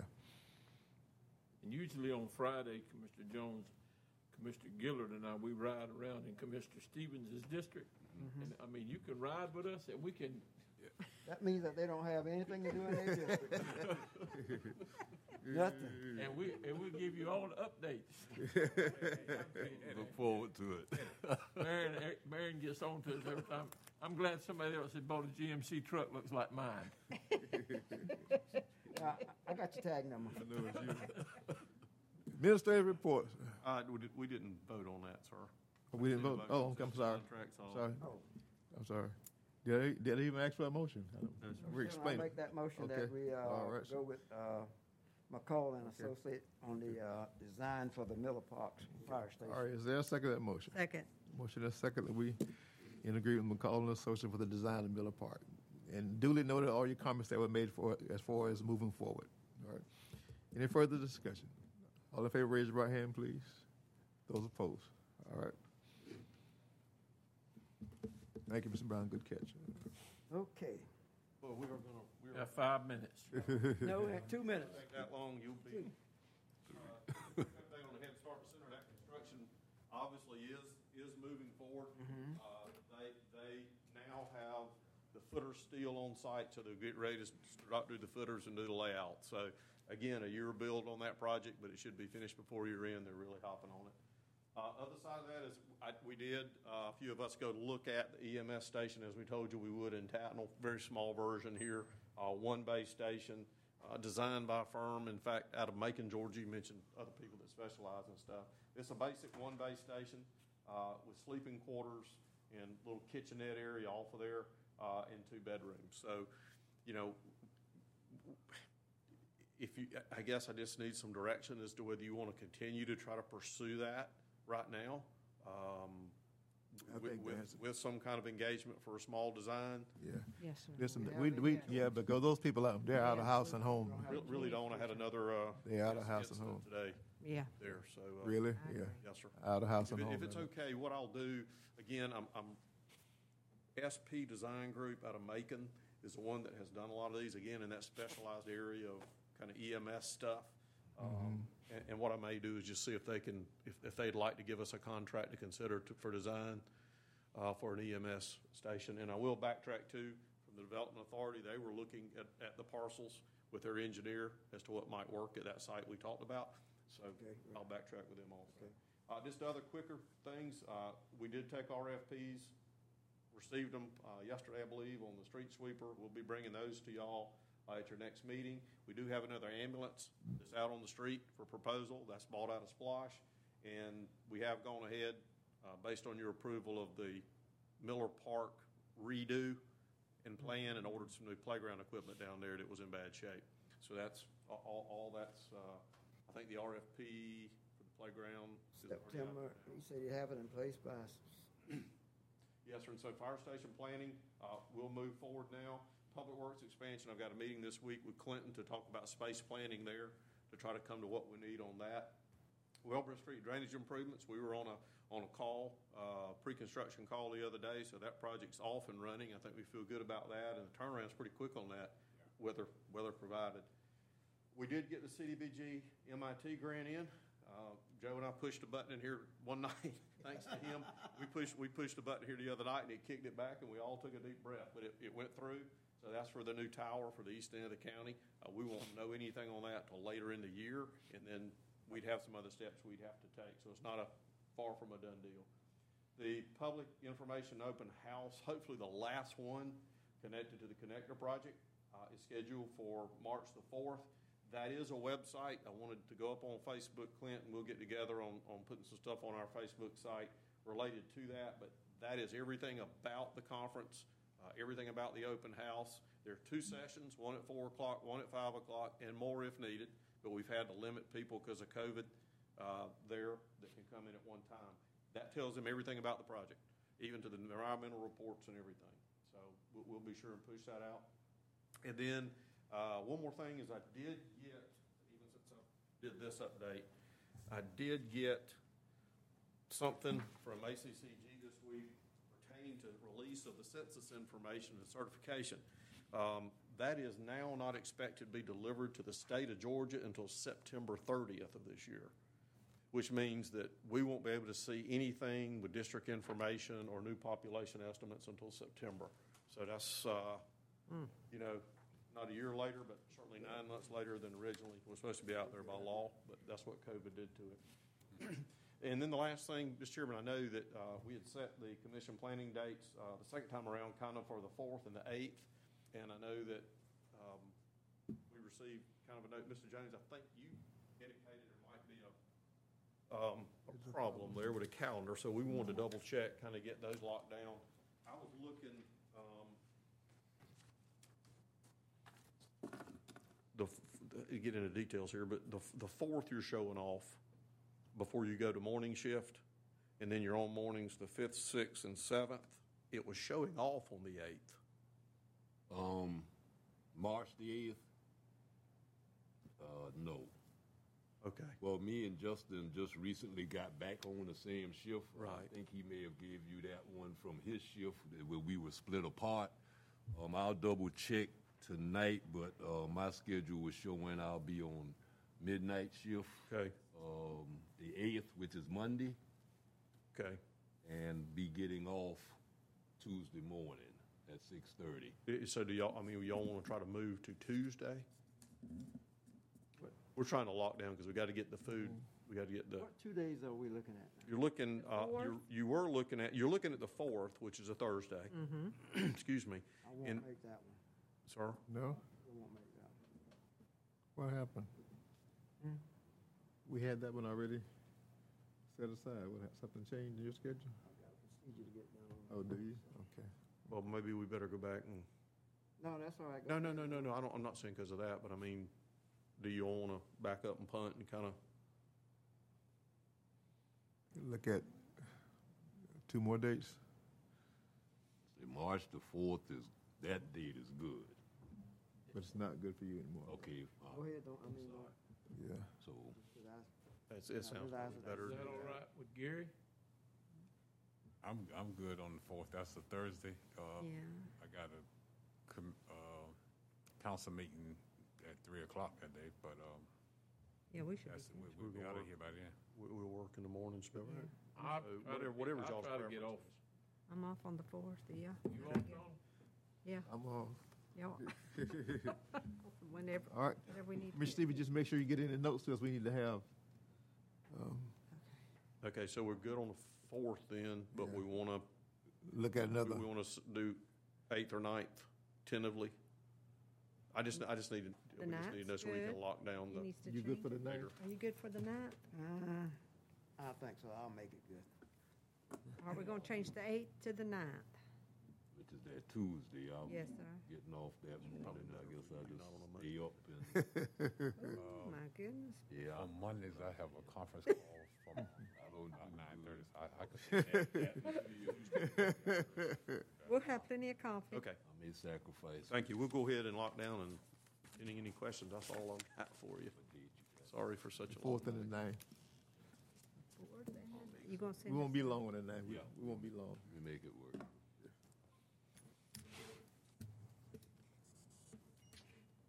We'll be working on a budget calendar for you. Anything else for the good of the order? That's it, Mr. Chair. No, Chairman. sir, I can't think of anything that hadn't already been said. All right, Chair, take a motion to adjourn. So move. Second. All in favor? Uh, all right. Okay. Thank you.